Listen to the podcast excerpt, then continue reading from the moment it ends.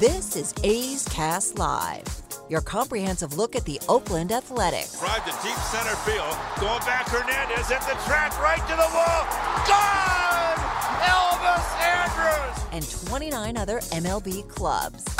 High drive, deep left field. Nino left the building. Guerrero lifts one to left field and gone. Oh, that was a moonshot out there in the right center. Alonso defends his title, the 2021 Derby champion. Join us as we take you inside the baseball universe from OPS Plus to juiced balls to game changing moments. We have you covered. Spend your afternoon with us next from the town, only on A's Cast Live. Here's Chris Townsend. We are officially back in 2022. Yes, A's Cast Live.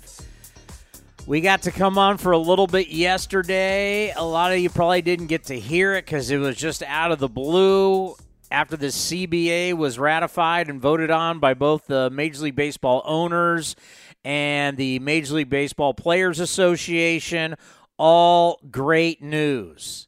But this is the very first official A's Cast Live of 2022, and I can't tell you how great it is to be back to talk baseball, to talk about the A's, to talk about the upcoming season, and to get you ready for the roller coaster ride that we love the most. That is Major League Baseball. It, it, it's been a it's been a while. You know, we didn't get to talk to you. We haven't been on since we haven't had a live show really since Nov- late November. So we didn't go through the holidays together, Christmas and the New Year's like we normally do. We usually go to the winter meetings. They were canceled. Uh, they've been canceled for the past couple of years, you know, obviously because of COVID and then now the lockout and, you know, the start of the new year and free agency and and signing guys where the A's love to do business, which is after the winter meetings, after New Year's. We didn't get to have that. And we've just been basically a plane that's been grounded. We understood it. Baseball was smart that people inside the game were told just don't do anything. Wait till the deal is done. Because the only thing that we could have done is get in trouble. uh, Commander Cody with me here, first show really of 2022, and I think, and I think the powers that be were so right. You know, at first we, you know, we never want to go off the air. For God's sakes, when COVID took us off the schedule and we kept A's Cast Live going. I mean, we basically did eight months of baseball with no baseball. So we don't actually need games to do a show. We can do a show, there's no question. But this was big time business. This was negotiations. And the last thing that we really needed is to have a newsmaker on like today. We're going to have Maury Brown on from Forbes. We're going to have the voice of your Oakland Athletics, uh, Ken Korach at 2, Maury at 1.30. Jesse Rogers, who I watched earlier today on MLB Network. By the way, I have a reason to watch my favorite channel again. I had been boycotting MLB Network because they hadn't been showing anything but old baseball, and I'm like, I did all this during COVID. I'll be back when, when the sport's back. I'll be back. I been, I taped all last night, all the different coverage, and ended up being a lot of reruns. And I've been taping all this morning, watching. Jesse Rogers was on MLB tonight earlier this morning. He'll be here from ESPN and MLB at two thirty, and then the manager, your new manager, will be making his second appearance here on A's Cast Live this year. We had him after he was announced and as the new manager, and we'll have him again today at 3:30. So Brown at 1:30, Korach at 2, Rogers at 2:30, Kotsay at 3:30. But Cody, I do think it was the right call for us not to be on, not for you and me. We understand, but when you're bringing people on and there's so much that they're they're guessing on. You know, all the newsmakers if you felt if you followed them on Twitter during this time, they're all over the place. They're, they, I mean, you talk about a roller coaster, and they're emotional, and they're up and down, and you know they're reporting one thing, and two days later it's something completely different. But I think it was the right call for us to slow down and just let the process go because the last thing we wanted was, you know, someone like uh like today, Jesse Rogers comes on A's Cast Live and says this and it goes viral and and it be information that's not good for the organization and maybe information that uh, not good for anybody. So it, it it was a time not to be a newsmaker, and I'm glad that the higher ups made that call for hey, you guys sit back, relax, and once the deal's over, you're back on the air. It was a long, long time since we've done a live show. It was November 29th, is what I said yesterday. So end of November through now uh, until yesterday, we were, you know, essentially I was editing and putting up classic games on A's Cast. We did a certain, you know, couple things with Mark Kotsay and Dave Kaval, and we did, uh, I did the Ricky documentary with Vince, but it's been kind of slow. And, you know, obviously with the lockout, there hasn't been a lot of player movement, but hey, we've been on the air for what, how long now? Uh, five minutes, and we already got breaking news from Jeff Passan. Left handed starter Carlos Rodon and the Giants are in agreement on a two year, $44 million contract that includes an opt out after the first season. Sources familiar with the deal told ESPN. That So- is huge. Rodon, a good, a, he had a good year last year with the uh, the White Sox. He remember he had a didn't he pitch a no hitter last year? I want to say he had a no hitter for the White Sox. Rodon last year, thirteen and five, a two three seven ERA in twenty four starts, 185 Ks and 132 and two thirds innings. Really nice sign for uh, our old friend Farhan and the Giants. Well, it really is a one year deal. Yeah. because there is an opt out after the first season. So it's two years, forty four million for Rodon. Well, he was North Carolina State. Yeah, I NC think? State. Yeah, So Rodon, two years, forty four, but he's got an opt out after one, and you know Farhan continues the Moneyball strategy just with a team that has money, and you're not out there giving a long term commitment and you're doing what we have talked about for years here on A's Cast is why not overpay and not have a long-term commitment? I'll give you I'll, I'll give you more money, but here's only a 2-year, 3-year, 4-year deal. This is the smart business, right? This is what the Dodgers, this is what the really smart teams are doing now where you look at you know the Trevor Bauer deal before all the mess of last year Trevor Bauer you know they didn't give Trevor Bauer 8 years. You're not giving someone seven, eight, ten years because those contracts for the most part almost 90 something I, I would go even higher than 95% of the time they don't work. And they don't work out to be great deals. So here's your commitment. Two years 44 million. The player can walk after a year. You're basically getting him for next year. You're constantly living in the now you're constantly keeping payroll flexibility for the future and that is key and that's a lot of what this deal is for me when when we talk about the CBA I don't care about the money and a lot of you may say is that my computer or your computer I think it was your phone actually. my phone. Okay. Um, for you and me, folks, as someone who works in Major League Baseball, but more importantly, someone as myself who's a fan, and you listening, you're a fan. The money, the money, really, what guys are getting paid, it it it does affect us, and I'm going to go into that real quick. But whether players are getting five hundred and seventy thousand as a minimum salary or seven hundred thousand, what do I care? I, I mean, what do I care what this arbitration pool, what the the CBT taxes? I, what do that? What? How does that affect me? Am I making more money? Are any of you making more money? No. We just want the sport. We just want to see the actual game, the sport in between the lines.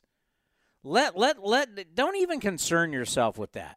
We're missing basically what seven days. That's not a big deal. Baseball's going to start on April 7th. For the A's, we'll start in Philadelphia on April 8th.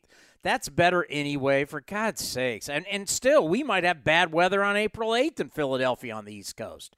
You know, watching games in snow and rain, March, early April, I mean, baseball really shouldn't start till later in April, even though you're still going to have bad weather at that point. Um, but just the business side of it really doesn't concern us.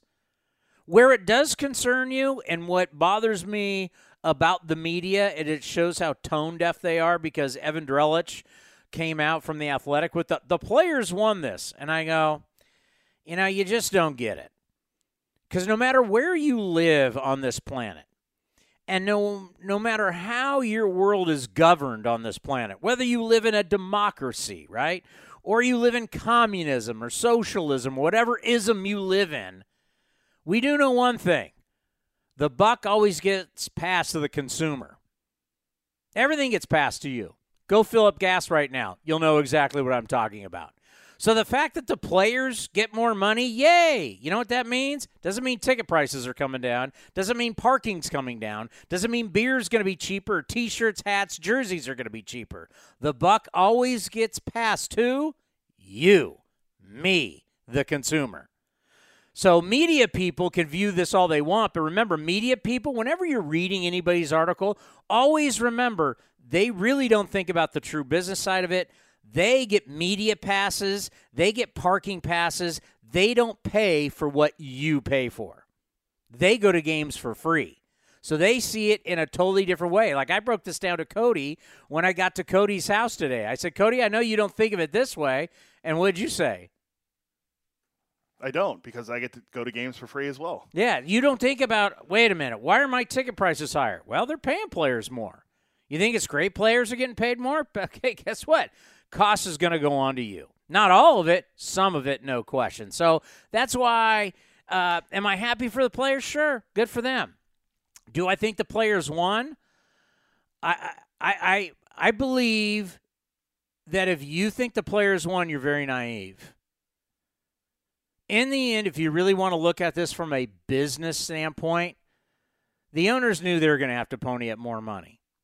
But the money they're making on the backside, when we've talked about, and you if you haven't been following baseball, Major League Baseball is now becoming a content provider, and the main part of their sport is providing their games to these new outlets.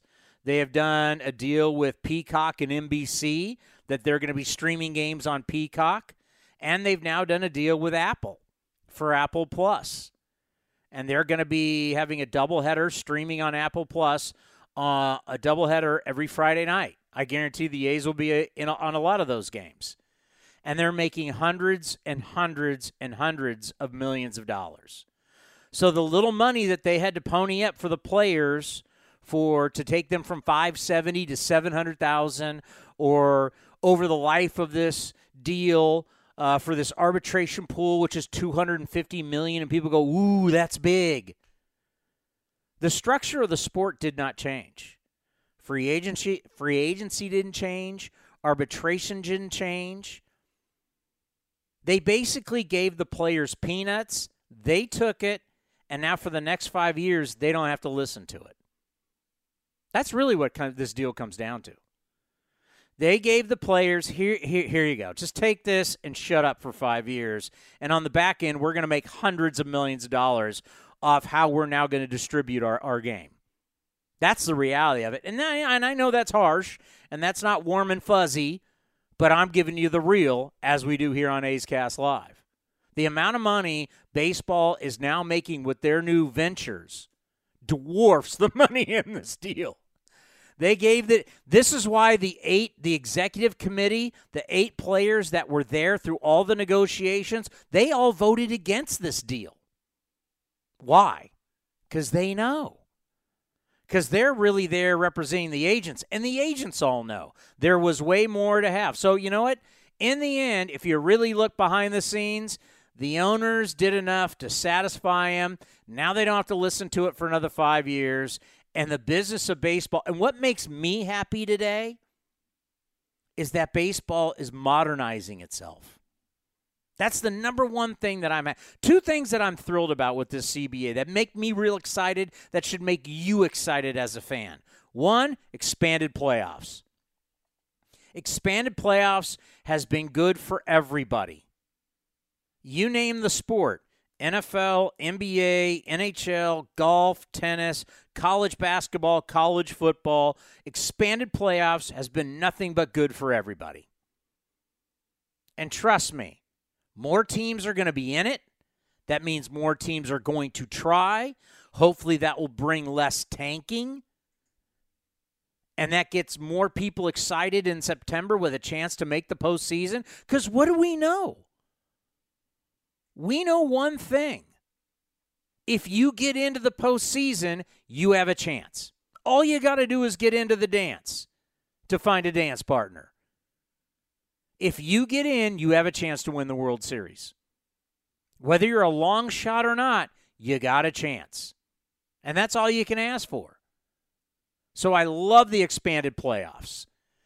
And what this deal really starts to pave the way for is changing the sport and modernizing it and getting it ready for what everybody else does. We're going to, next year, everybody plays everybody. Forget the interleague play and well, hey, you're going to take on this team and then you'll see them in four years. Nope. Everybody is going to play everybody starting next year. And every other year, every team will come, every team at one point in a two year span will come to your ballpark. So no more of, hey, we never get to see Mike Trout in the National League. Hey, we never get to see Fernando Tatis Jr. in the American League. Nope. So, what this is paving the way for is expansion of 32 teams, modernizing the game, realignment, which you know how big I am on that. This is going to turn baseball into a modern sport, which will be better for all of us, the viewers. The archaic people want to hang on to the National League and the American League because that's what they grew up with. But you know what? We can't we can't we can't make decisions for them anymore. We have to get away from them. We already got them. They're already going to be fans of the game. We're trying to build the next generation of fans. And the next generation of fans have they've latched onto the NFL. They've latched onto the NBA. And if you modernize it, make it better for the fans, and let's face it, make make make more regional rivalries with realignment, all good for the sport. So baseball is starting to slowly but surely release the archaic ways. We're going to have rule changes all the time now that will better the sport. You don't have to have a holy war to make it happen. When are shifts officially banned? I think it's next year, 2023.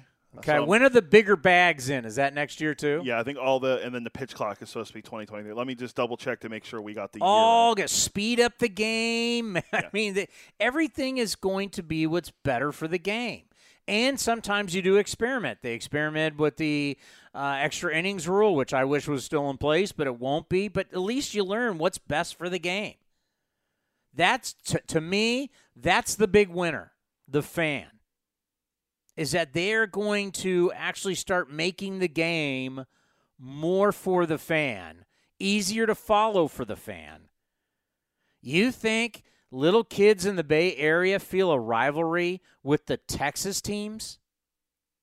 You think the little kids in the Bay Area feel the rivalry with, if you're a Giants fan, ooh, that big rivalry between the Giants and the Rockies? A team in Colorado? Can you imagine how great it would be if you've got the Giants, the A's, the Dodgers, the Angels, the Padres all in the same division? And every year you get to see every single team? I mean, how's it is so archaic to think that back in the day the National League and the American League never played each other. So a great National League player never played at Yankee Stadium or Fenway Park. Like when you think about that now, can you imagine that if you just try to think about, okay, let's take yesteryear, Babe Ruth would have never played in a National League park. The, the, the biggest icon player in the history of the game could only be seen by half the league. You realize how stupid that is? Can you imagine, like, modernizing that and saying, yeah, Tom Brady will never play in an, in a, in an NFC stadium? If you went on, think about that because he'd only play in the AFC, take his Tampa days out. He'd only play in the in the AFC, and the Super Bowl would be in a neutral site. He'd never play against an NFC team. Like you'd shake your head. Michael Jordan never comes to your town. Larry Bird, Magic Johnson never come to your town. Modernize it. Steph Curry or LeBron James never play in your arena. That's crazy talk. Well, with load management, they don't always play when they come to your town. Okay, of course you're going to spoil the point. but do you understand what I'm saying, Yeah, Mr. Spoil the point? Yes. I mean, that's the. How could you not want to have Wayne Gretzky come to your arena? That's what people still try and hold on to. I'm going to have to get after Ken Korach at 2 o'clock. Ken Korach hates interleague play. I do not think Ken Korach's going to feel about now everybody's going to play everybody? They're essentially going to start getting away from American League National League. And old timers are going to hate that because back in the day, they were two separate leagues. The American League and the National League each had their own commissioners, or were they presidents? They had their own presidents. Yes, they were presidents. How? so- I mean, it just it's so. Oh my God, it's so old. Let it go. They're modernizing the sport, and I think that's a big win for everybody. And the sport will be able to grow. Right? You go to 32 teams. That's good for the players. It's good for the owners. We realign. I, I just to me I, that that that to me is the number one thing. Expanded playoffs, good. Uh, modernizing the sport, good. Those are my big takeaways as fans for the CBA. What are yours? I think the expanded playoffs are a huge thing as well because now you get to see, you know, like you said, you get to see players. If you're a young kid and you like Fernando Tatis, but you live in Atlanta, you know, you're not going to see, or no, that's a bad example. You're you're live in Tampa, you're not going to see him. You're going to see him once every four years. Yeah. yeah. You get to see the Yankees come to town, but I mean, you're kind of sick of seeing the Yankees. So getting Well, you're you're the- in Minnesota. You don't get to see Fernando Tatis Jr. yeah, it, I, I really like the idea of that and you know the balanced schedule of in, of getting the chance to to play and see these guys. I think the biggest thing for me though, oh come on, it's it's easy. The universal DH. Pitchers hit 110 last year, folks. 110, but yes, a traditionalist, and I'm a National League traditionalist. I grew up in a National League city. I don't want to see pitchers hit. Yes, it was cool that the last pitcher did a home run ever in a game was Giants pitcher Logan Webb on October 3rd last year. The last pitcher to ever get a hit was Zack Greinke in the play, in the World Series. Max Scherzer, who signed the biggest deal AAV wise for a starting pitcher, won over 59 last year at the plate. he also fought a bunt off his face a few years ago and broke his nose. Do we want to see that? The, the answer is no. I mean, come on, you got to have some pride. He was 0 for 59. God, have some pride. I mean, Sean Manaea had more hits last year than Max Scherzer, and he only bats a couple times out of the year. Oh, how tired was that when you saw a pitcher get a hit and everybody comes up the top step? Ah, they clap. It's like, really? But back in high school, they were probably one of the best hitters on their team. That's the thing. Like, it's so crazy that you go from being a great hitter in high school then never hitting again once you hit college. But that's the biggest thing for me. Getting the universal DH. I love the expanded postseason, but the universal DH for me, I mean, spare me the I'm going to stand up in the box and watch three pitches go by and walk back to the dugout and sit down. I don't need to see that anymore. Well, this also may too be the start of, in the next five years, something that has been threatened as a holy war. You know, there's certain things that the players' union would not address. Back in the day with steroid testing, they did not want that. And also a salary cap. But these negotiations, yes, were there advance, advancement for the players? No question. But for the overall players, would an actual real salary cap be better for the entire group? Remember, players pay dues into the union. The union is supposed to work for all players, not just superstars, not just guys with the seven seven digit contracts. They're supposed to work for everybody, right? Would a salary cap long term be better for everybody? Agents don't like it because they don't ever want the very elite players to be capped. But, you know, the tide rises all seas, right? If you had a salary cap, which essentially now would bring in a salary floor, would the average major league, because let's face it, you can't compare the NFL, they have too many guys. We can look at the NBA because you've got 26 players in Major League Baseball on the roster. What's the NBA? 12, 14? I think it's fi- well, it used to be 15. Okay, that's not that far off. Tw- I think 12 dress. Okay, it's 15 I think yeah. versus 26. That's not a. he- Look at the average amount because of the salary cap. What the average NBA player makes. uh, I believe Steph Curry makes. no, what's the average guy? Oh. Not what Steph makes. See, Steph's an elite player. Get away from the elite guys. What is the average guy in the NBA? I guarantee it's more than baseball. Oh yeah, absolutely. Because they were talking about just for example, Jordan Poole from the Warriors, who is up for a contract. He's a young young player. He they're saying he could get four years, eighty million dollars after the season. That's twenty mil a year for a guy that comes off the bench for the Warriors. Yeah. A guy that makes twenty million dollars in baseball. Carlos Rodon just signed for forty four million dollars over two years. That's twenty one million dollars per year. If you if or no, sorry, twenty two million dollars per year. I thought it was forty two. So you do it like that. Jordan Poole, a guy who comes off the bench, is going to make more, uh, making is going to make just as much as a guy that's one of the per, one of the best pitchers in baseball last season. It's crazy Yeah, because of the salary cap and the the TV deal for basketball is insane too. You're only talking baseball has 11 more players. Now, obviously, a 40 man roster, that stuff's all different. Whatever. Uh, but I'm talking about just at the big club level for the NBA 15, baseball 26. It's just 11 player difference. So it's not crazy to compare the two.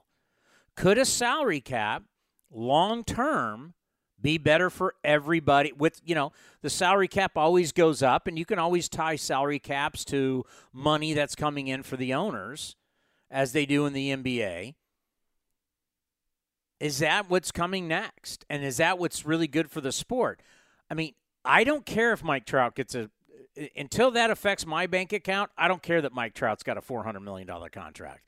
Uh, Mookie Betts, Fernando Tatis, Lindor, these three hundred million dollar deals. I don't care. It doesn't affect me. Doesn't affect you. Why would we care how much money these guys make? But for the overall health of the sport, you know, that's what they did in the NBA. They grant like Kevin Garnett had that crazy contract. They created this really hard cap, and the crazy contracts, like Kevin Garnett, just got grandfathered in, and then everybody in the NBA will tell you long term for all the players was a far better deal. Now it limits to what the super superstars can make, but still their limit of what they can make is such generational wealth. What are we talking about? So we have a lot to get into. Um, you know, free agency. How's it going to work? And we saw Rodon now signing with the the the San Francisco Giants. Get yours and get yours now. That's the smart play. Now we thought there was going to be deals flying off the shelf last night. There hasn't been. Uh, but I, if I'm a free agent, I want to get mine. I want to get mine now. This isn't like what we saw a few years ago, where Harper can wait out the market. You don't have a market to wait out. You got games starting on the 17th and 18th of March. You got opening day is April 7th. How long can you wait? You kind of want to get your money. I- I would say I'd want to get my money now. So, you know, you look at guys, you know, you look like a, a probably the most prime time guy out on the market, Carlos Correa, a guy I, I know he hasn't been Cal Ripken when it comes to games played, but you think of what Carlos Correa has done in his career as a playoff performer, as he's tapping that watch, it's playoff time, it's my time. I mean, Carlos Correa is a primetime player, and at that age, you want to sign a free agent and to sign a guy to be a franchise player. You know, so many people are talking about Freddie Freeman. Freddie Freeman's 32 years old. Yeah, he's not getting any younger. And another guy everyone keeps talking about is Trevor Story. Story has elbow problems, and you know, does he need Tommy John surgery because he's been having he, that was a lingering injury for him last year. No, Correa has the back injury. We know about that, and you know he's his uh, massages and all that stuff have been well documented with the Astros. But uh, he's probably the best player available on the market, and a lot of people are predicting they think he's going to end up with the Cubs. Now all of a sudden, the Cubs, who wanted to cut payroll last year because they were going to rebuild, now they're going to sign Marcus Stroman and they're going to sign Correa. I, I don't see that one happening, but that's who a lot of people think uh, Correa is going to end up with is the Cubs. And if he goes there, great. I still think Detroit would be is the best fit for him, but I don't think he's going there now after everything I've read and listened to. Uh, the Yankees are still in play for him. The Astros. Maybe he takes a short deal with the Astros and then stays healthy, and then he can rebuild his value even more after he stays healthy. Be, he's the most interesting guy because Freeman is in that in that 30, 32 year range, and you know um, Carlos Rodon, if he opts out after one year, he'll be 30 next year. So it'll be interesting to see what happens with him as well. So see the age for Correa. Yeah, Correa is 27. He doesn't turn 28 till September. I mean, you, you're this is when you buck the age regression model. Something that we will talk about uh, that's happening. And do we have Maury right now? Maury Brown from Forbes is going to join us in moments as they're talking about free agency and where of – course, they got Yankees and Red Sox, maybe back with the Astros. Maury, Chris Townsend with the Oakland A's. How are you?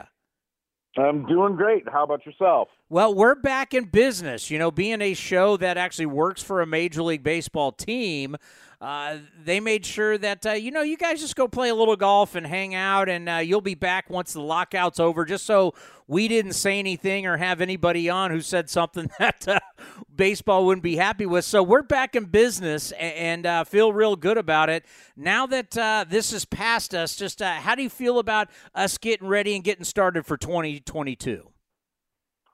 Well, I mean, it's going to be exciting, obviously. I mean, I'm starting to see the schedules now. Um, we've got revised, you know, Cactus and Grapefruit League schedules. They're going to push it out a little bit.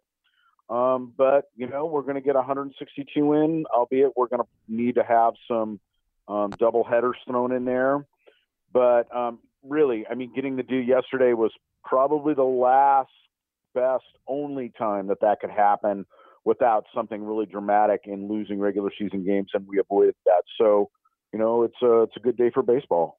You know, a, a, lot of the money that's talked about, uh, you know, we got into it today to start the show about how, you know, the fans, you know, let, let's play baseball. The money is the money for the players, the owners. We, we just want to see the game in between the lines. And a couple things that I pointed out that I, I was pretty happy about with the CBA and where this is going to go uh, in the next few years is modernizing the sport, a playoff system that gets to be more like what we see in the NFL and the NBA and the NHL. So we're going to have more playoffs and really modernizing the sport from a standpoint of a schedule where starting next year, everybody's going to see everybody. It's not going to be your traditional, like when we grew up, that National League only plays National League and American League only plays American League, and then interleague play where you get to see teams every couple few years.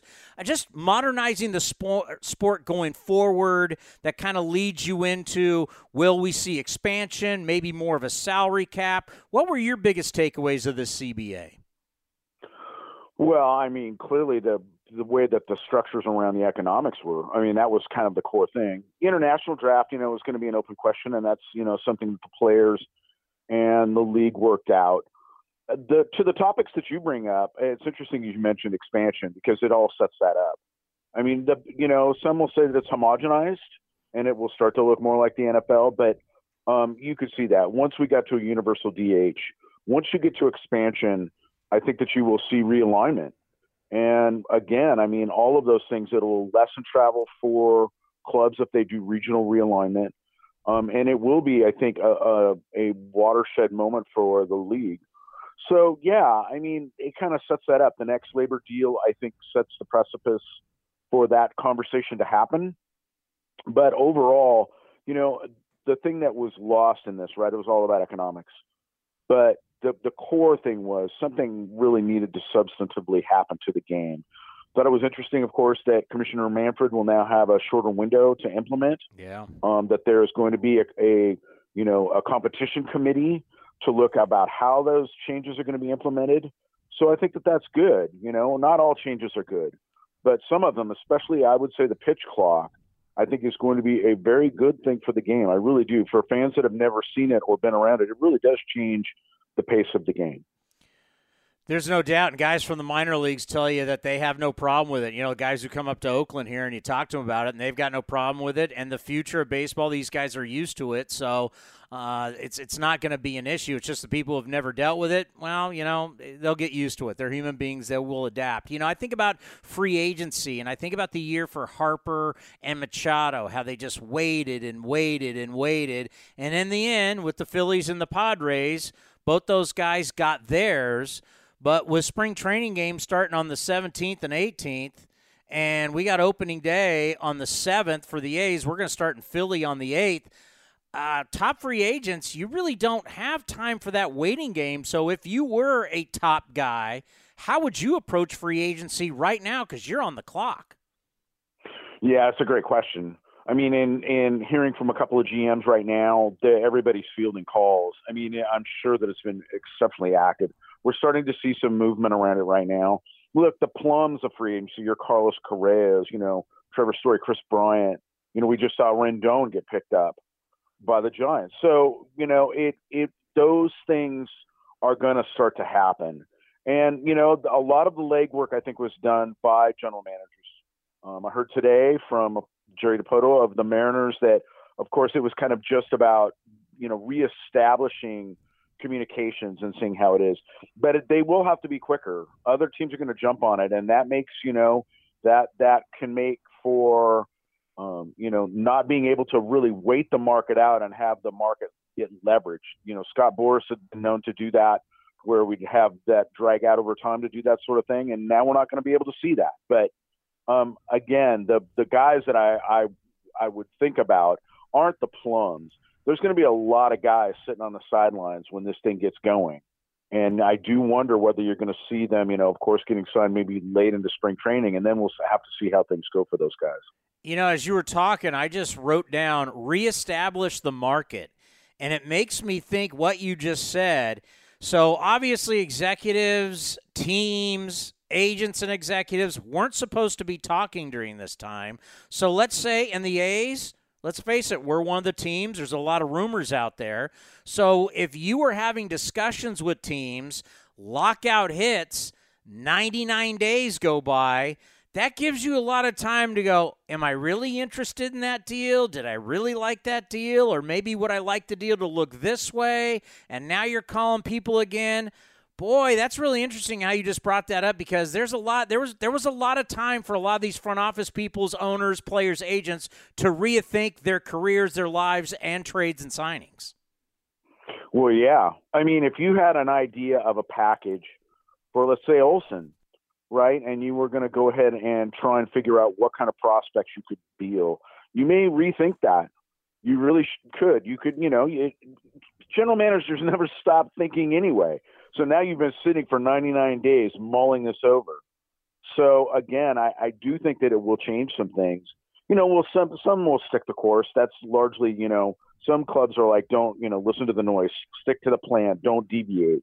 But some will, and those that are in go time, I think right now will be the ones that are going to be close in, to watch. So yeah, I think it'll be there. It, it's interesting. It's something that we've never seen before. So everybody's trying to figure out how to react. And, you know, some will pull the trigger really fast and others will maybe try and wait it out. But there's a whole lot of anxiety involved in all that.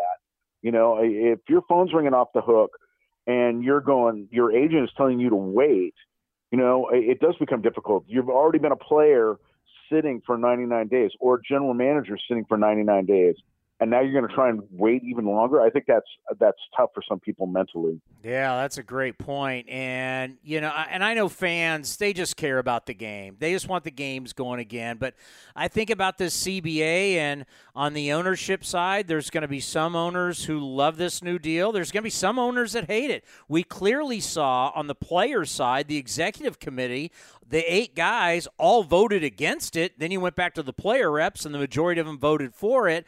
So they're, they're on both sides. You got people who like the deal, who don't like the deal. When you think about the deal for the teams, though, do you think this deal changes many teams the way they were planning on going anyway. Like the new deal happens, they go, ah, maybe we can do more. Or other teams go, oh, we're going to do less. How much do you think this deal changes the teams and the way they want to go about their business in 2022? Well, I, it's going to absolutely happen. And Rob Manfred said it yesterday. It was his closing remarks. Was he says we it, we will see changes in the market system right away with the clubs. And I do think at the top, I think that you could see, you know, there was increases in the in the CBT thresholds. So you're going to see that. I think at the bottom, there are going to be some teams that are going to go, oh wow, now I'm going to pay into a pool and some things, and they may pull back. The middle is going to be where I think it's going to be, you know, interesting to watch and see how that all plays out. The draft is entirely different now, and with the addition, of course, of two teams now, you really are going to have have some clubs go, you know what, maybe we should compete. There are now mechanisms in place to incentivize. So look, there will be teams at the bottom that I don't think will change course that way. They may actually, you know, tighten things down even further. There'll be some teams at the top that may see an opportunity to expand spending. But the ones in the middle, I think, will be the ones to watch. Let's end on this. Now that we got dates, we got schedules, we're going to have players down in Arizona and Florida. We're going to have spring training. Uh, we're, we're, still waiting to hear if we're going to go. We were planning on going. I don't know if we're going to go now, but what's the number one thing for you as a baseball fan? The reason you got into this business in the first place. What's the number one thing that excites you for 2022 now? Well, given where we were at, and that Rob Manfred had said that he was going to cancel games up to April 14th, it's going to be Jackie Robinson Day because that's the day after and it's the 75th anniversary of him being called up. So I think that that will have some special relevance for me as a fan to see that early in the season.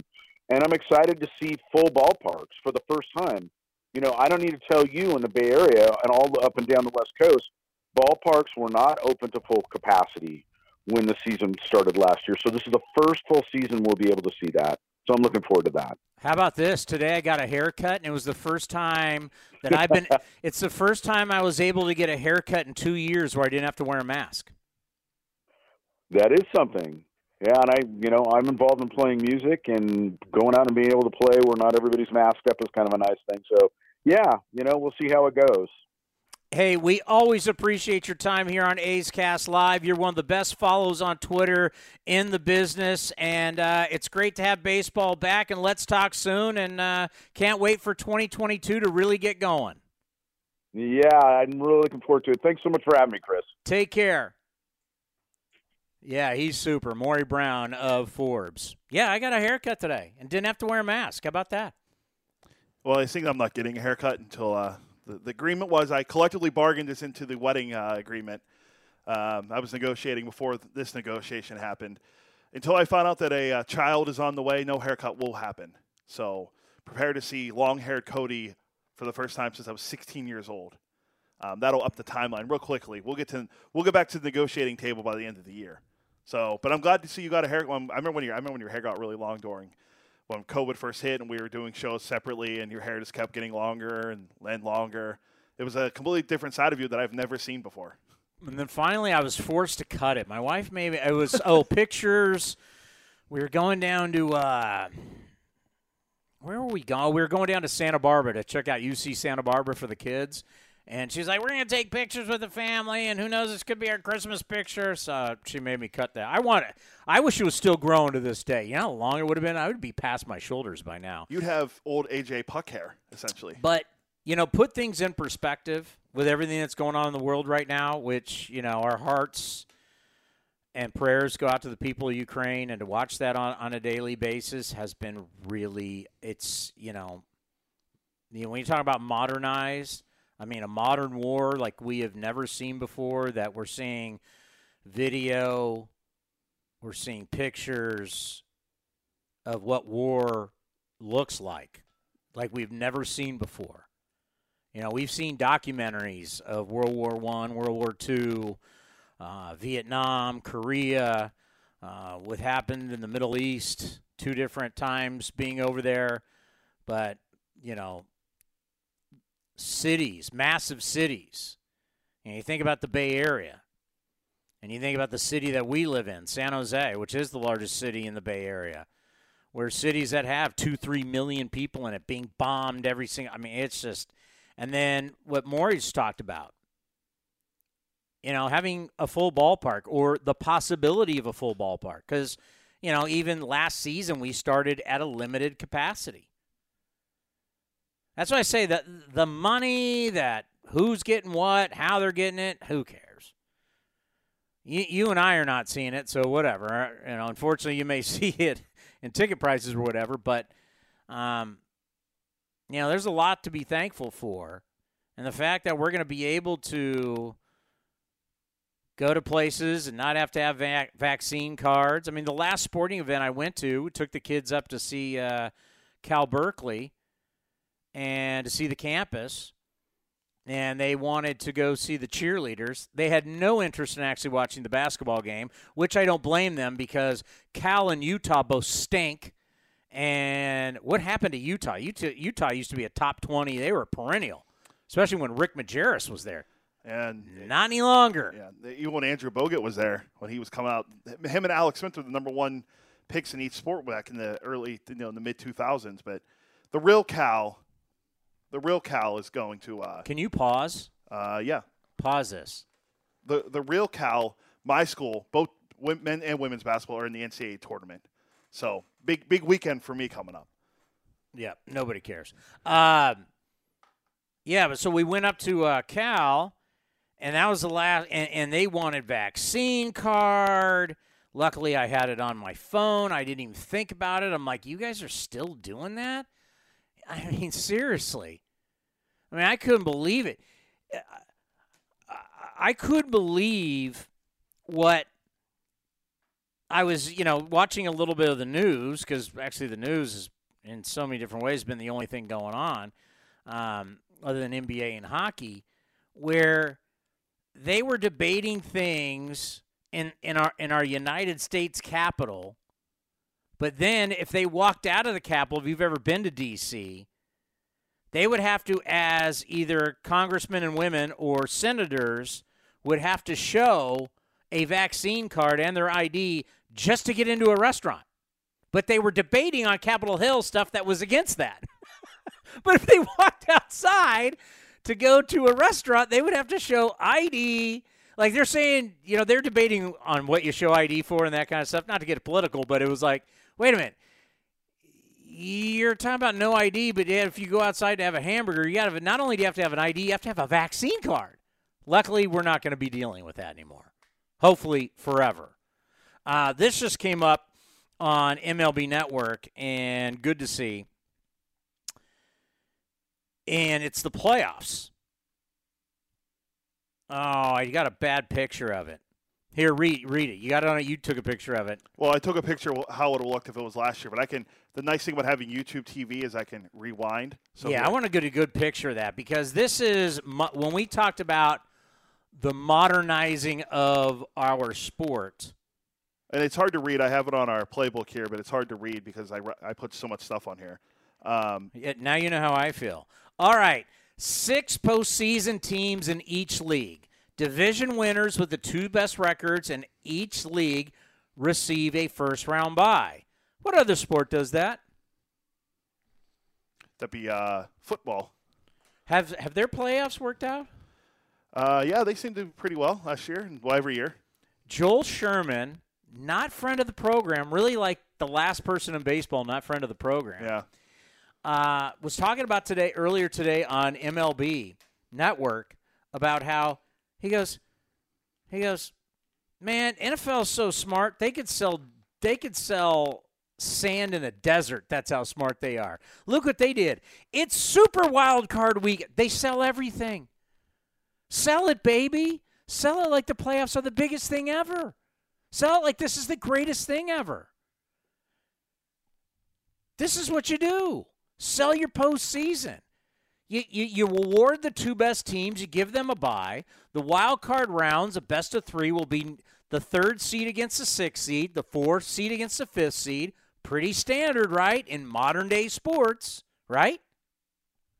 And then the division series, best of five. The number one seed will play the winner between four and five, and the number two seed will play the winner between three and six. All modernized thought process and thinking, and, and that's how you do it. This is how you do it. Not the one and done wild card game. Not this is how you sell the playoffs. And then once your contracts come up, and maybe they're even doing it right now, I don't know, but this provides more coverage, more money, more everything for everybody. Welcome to 2020 in the regular world. I mean, baseball had been so archaic when it's th- with its thinking and so slow to everything. They're finally now becoming like the other sports. And as we have said multiple times, every single time a sport has, has expanded its championship playoff formats, no matter what the sport, it's never heard it. We've never seen a sport, we've never seen things go down. Yeah. So I was reading something. Yeah, that was a great answer. I know I was reading something about how they about this the new streaming thing and how they can schedule games earlier in the day. According to the CBA, sorry, I know, but the CBA currently gives MLB the ability to schedule eight games a season between 10:30 a.m. and noon.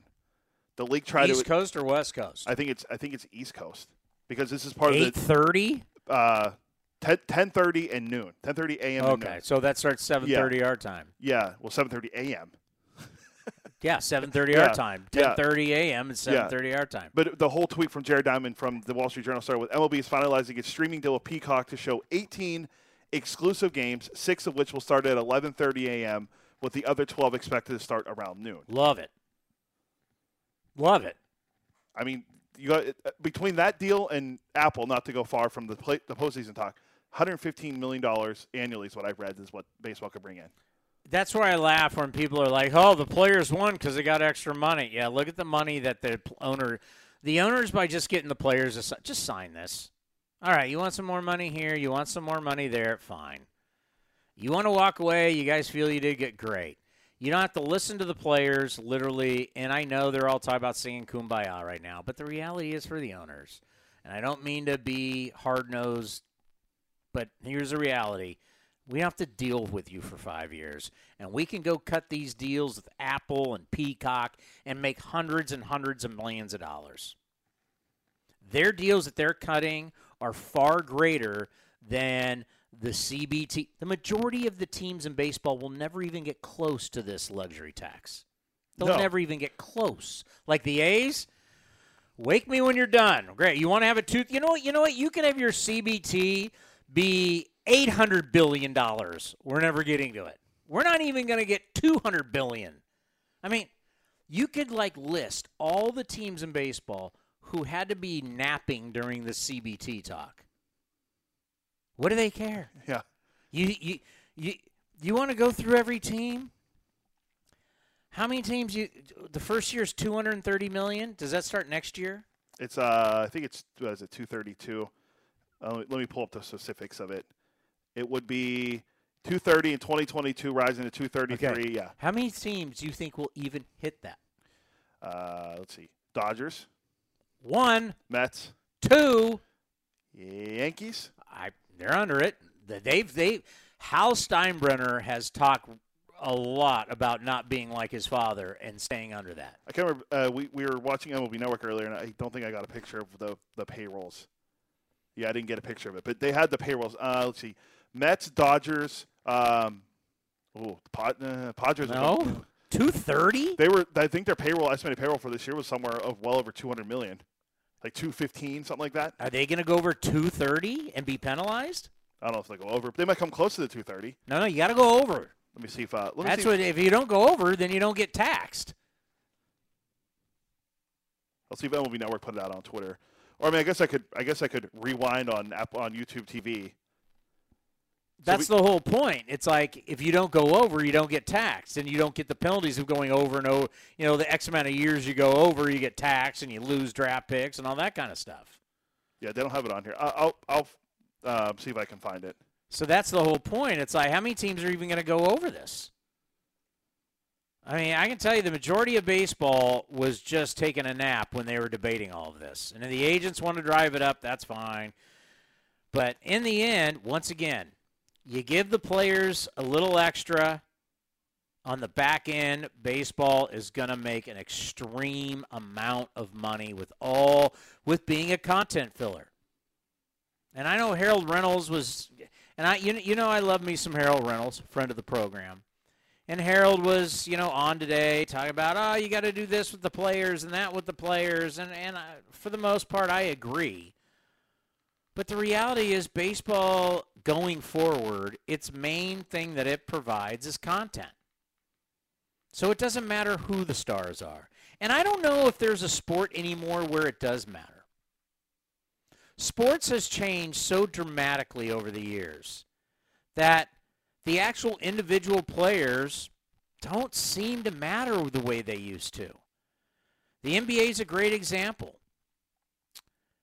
Bird and Magic saved the NBA. The NBA was down in attendance, it was down in ratings, and their NBA finals and their playoffs were all shown on tape delay after the news. That's how archaic the NBA was in the early 80s. And then came Bird and Magic, and that put the NBA back onto the center stage to where they weren't tape delayed anymore. So, and then from Bird and Magic became Jordan. And they passed it to Jordan, and Jordan took it to a new level where you have cable television, ESPN, the internet all explode at the same time around Michael Jordan. And since then, the NBA, Adam Silver, who is now the commissioner of the NBA, my old partner is Rick Bucher. Rick Bucher at the time was running ESPN the magazine.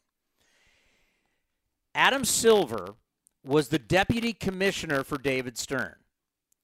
Rick went back to, to New York to do an interview, an exclusive with Adam Silver. As Adam Silver knew, everybody knew Adam Silver was the next guy in line to be the commish. Adam Silver, they got into the business of the NBA. So this is this is right after Jordan. Adam Silver told Rick, and you can find the article out there, that attendance wasn't a high priority anymore for the NBA. It was it was it was jaw dropping that the business of the NBA had gotten to be, and I'm using the NBA and not baseball. The business of the NBA had become global. And that's where all the money was coming from. And that attendance, which once was the lifeblood of your sport, was no longer the lifeblood of the sport. Attendance, as it is today, is a luxury. The biggest money you get is from all the deals you have domestically and internationally. The amount of money that the NBA makes from China is off the charts.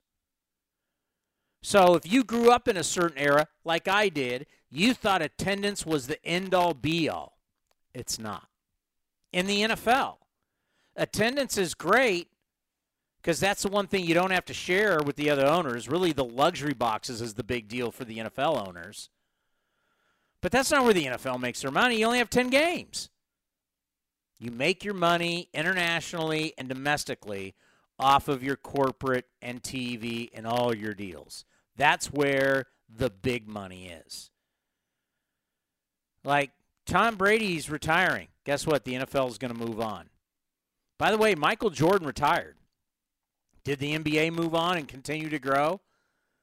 You had that team, the San Antonio Spurs. What the San Antonio Spurs were literally the most boring great team of all time.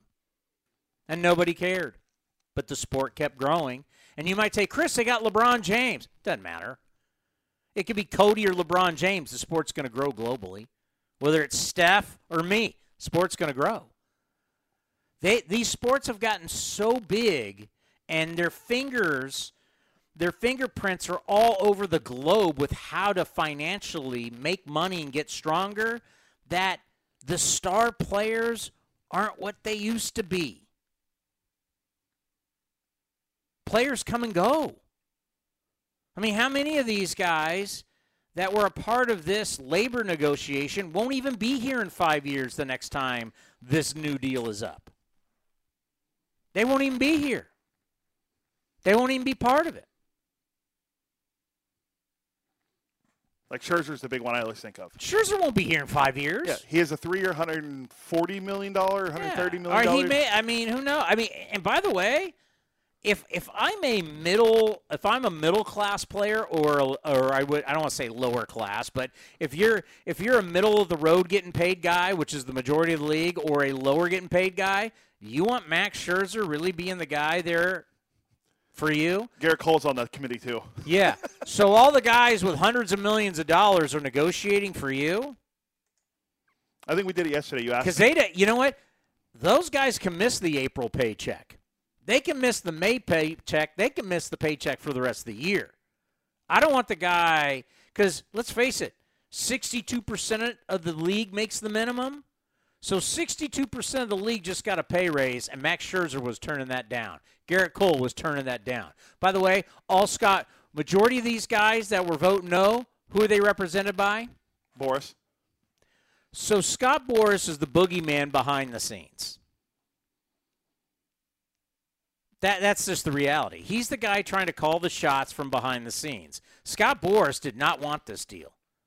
So when you think of the the owners are just the greedy billionaires, mm, really look at the players and who was negotiating. That's what I would do. Do we have Ken Korach? Ken, are you there? I am here. Ah, there's your beautiful voice. We have missed you. Hey, what's up, buddy? I've missed you too. We're uh, we're just thrilled to be back on the air and get it get get the machine rolling again. Yeah, the band is back together, so let's get going, man. Yeah, you know, it was. Uh, I think it was smart for all of us to sit back and not do anything and wait it out. But now that uh, now that uh, it's over and now that the deal's done, I think for all of us, it's you know we'll talk about the business parts of it the next couple days, but the most important thing for us and for A's fans, and that's who we're here for, is to entertain them, and and it's uh, it's it's about getting ready for that wonderful sport in between the lines and not worrying about all the business outside the lines. Yeah, we can put that past us, and I think you're right, Chris. And the main thing you mentioned our fans, and I, I feel great for the fans of baseball. Uh, season will be delayed a little bit, but it, I guess it could have been worse. Uh, still playing 162 games, and oh, let's face it, Chris, the last couple of years have not been easy with COVID and now the war in Ukraine, and you know, I think the, the chance to bring some joy to people. And baseball, I know this is maybe I'm romanticizing a little bit, has always been able to to provide that, Chris. And then the people who uh, you know, look maybe for a time there where uh, the folks in Arizona and Florida might miss out on spring training. It's not going to be a full spring, but the A's are playing 18 games down there, so it's a it's a great chance for the people in those areas to see some baseball and the people who work at the ballparks and hotels and you know so forth. So uh, I, I'm feeling pretty good about what transpired yesterday. You know, we came on briefly yesterday just to say hello and we're back and we did that whole song and dance. And I was talking about a text thread I was on with my buddies about how some of them were, you know, mad that the season was going to start late. And I had to remind everybody going, you do realize this is incredibly early to start. And even though I don't like starting late, I'm not bummed about starting late because I know how bad the weather is around the country. Like even April 8th where you guys are going to be in Philadelphia, you have no idea whether it's going to be snowing, raining, or sunny out. And I was trying to think back when I was a kid, and I want to go back to when you were a kid, Ken. When was like the starting time for baseball when you were a kid? It was around April 10th. Yeah. That's the day that really rings true to me when you talk about opening day, Chris. It was not March 30th or 31st or even April 1st. So April 10th is is you know what comes to mind, and that that date is just kind of etched in my in my memory as you know that one day we used to focus on. Yeah, it's uh, and it's gonna be for us April 8th. So so it's gonna be during yeah. that time. So how about a tough road trip? How about a tough way for Mark Kotsay to begin his A's tenure? You got the Phillies, the Rays, and the Blue Jays on the road. Uh, you know that's being thrown right into the fire for sure. But you also mentioned the weather, it may be a little iffy in Philly, but then after that, the A's have two series in domes, so you know they're going to play all the games once they get down to St. Petersburg. So Mark Kotsay is going to join us today at 3:30 and when you talk about a perfect fit, we're all going to miss Bob Melvin. But if there was somebody who could come right in and fill Bob Melvin's shoes and know the vibe of the organization, not only know the players, but have the trust of the players, the trust of the front office, and probably more than ever, Ken, the fact that you're going to have a shorter spring training and you got to be ready to go quick. If you had brought somebody in from the outside who needed to learn and develop relationships and earn trust and all that, you wouldn't have enough time. How key is it now that you have a guy like mm-hmm. Mark Kotsay when you have very little time to get ready to compete? Yeah, especially because he really knows the organization. I think that's what you're getting at and he's a pro. He's been around a long time. So even though it's his first year as a manager, um, he's he has a wealth of uh, of knowledge and experience in in baseball. And I remember when Mark first joined the A's, and we were thrilled to have him. Number one, because I always admired him as a player, but number two, he just personified class, Chris. And I know you feel the same way from your interactions with him. So, uh, and they have a veteran coaching staff. And I was just looking as I just looked at the email that the A's sent out um, regarding the non-roster players. I think they're going to lean heavily on them uh, for the first few days of spring training. 23 non-roster players. So if you didn't have a lot of knowledge of the organization, I think that might make it uh, even harder. Well, there's going to be some changes in baseball, and I know everybody doesn't love change. I know you don't love change in baseball. We've talked about that, but – you Are know, you saying I'm an old guy? Come on. Well, one of the things about modernizing the game is changing the game, and with playoffs and expansion and a lot of these different things, and you know the fact that starting next year everybody's going to play each other every single year. Just when you kind of look at, I, I don't want to get into the money with you because it doesn't matter for you and me. That's just about the players and the owners. But when you look at the CBA and the future of baseball in the next five years, I know you've been reading up on it. What do you think?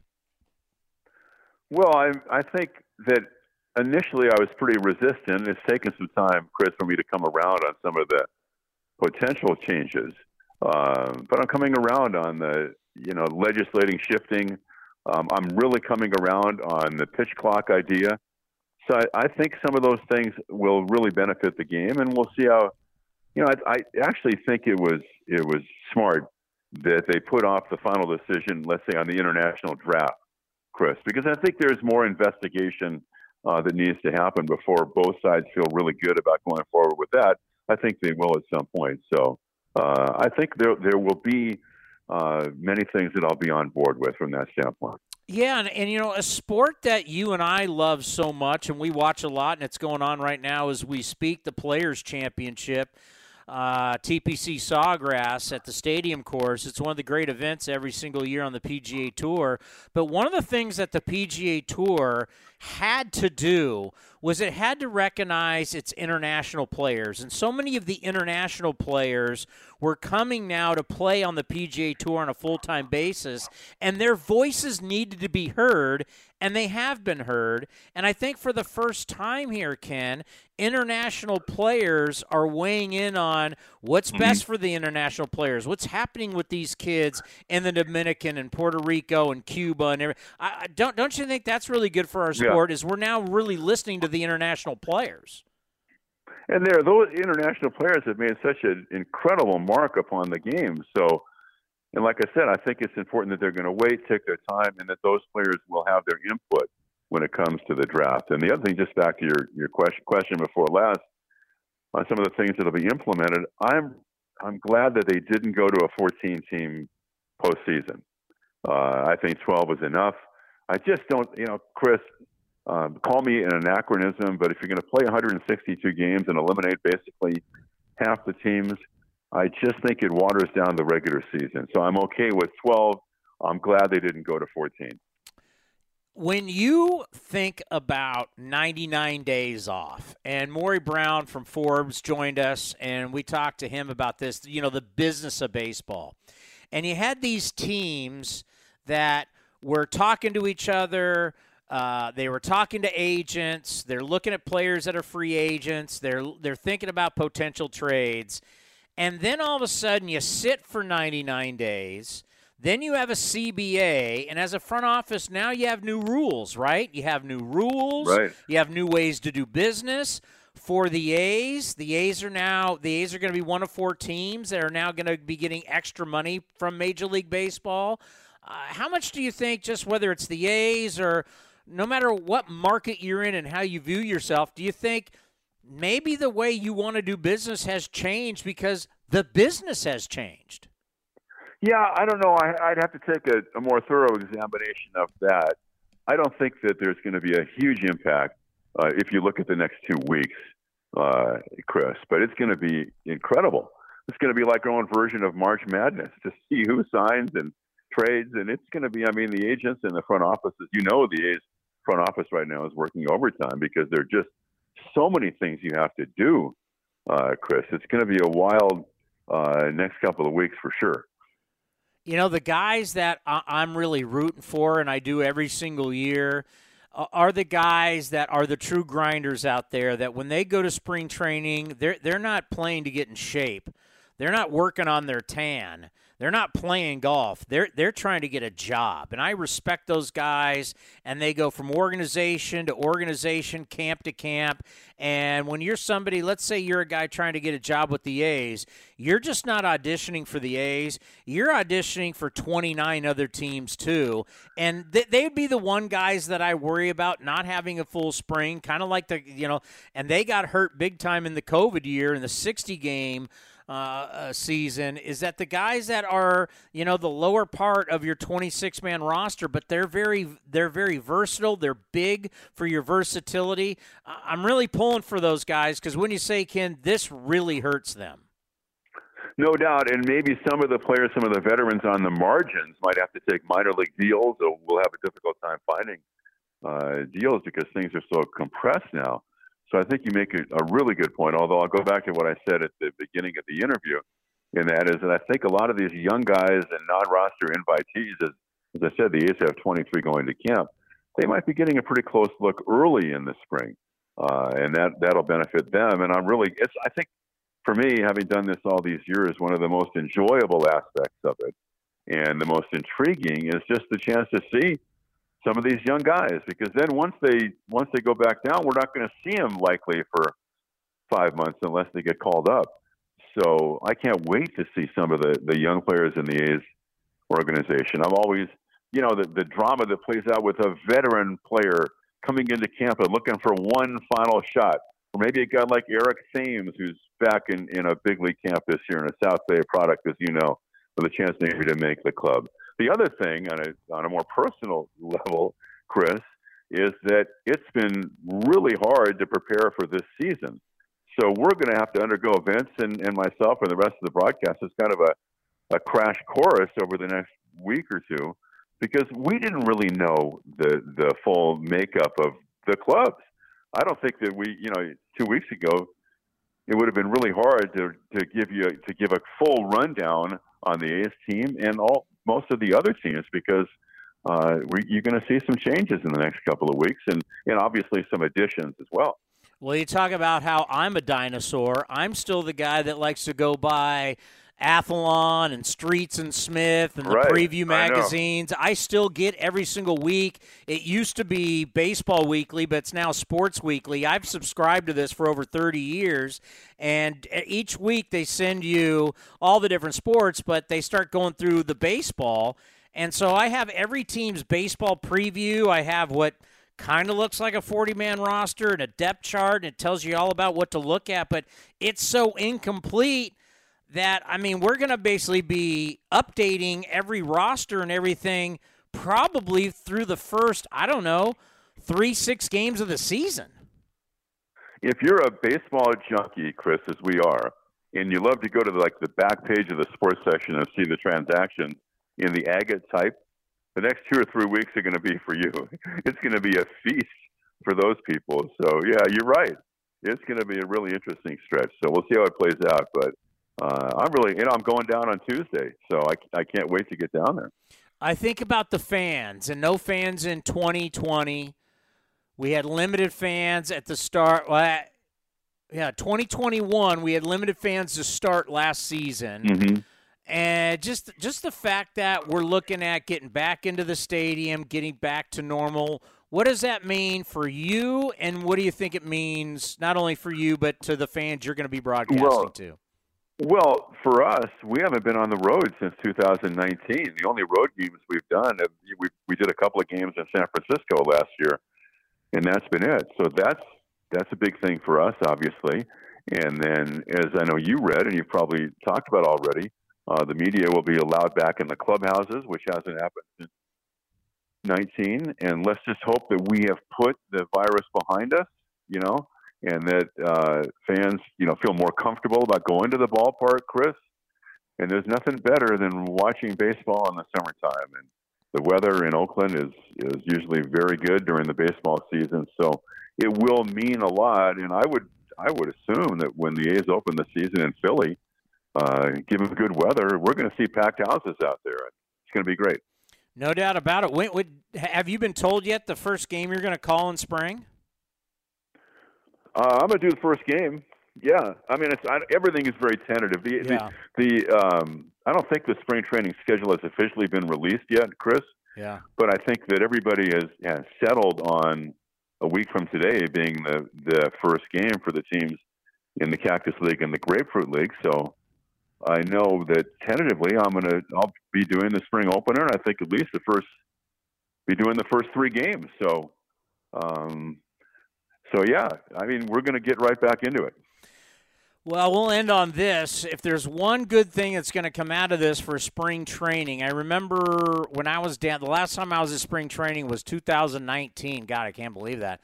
But I remember being down the left field line there in Mesa. I got something to eat, and I'm standing on the rail down the left field line.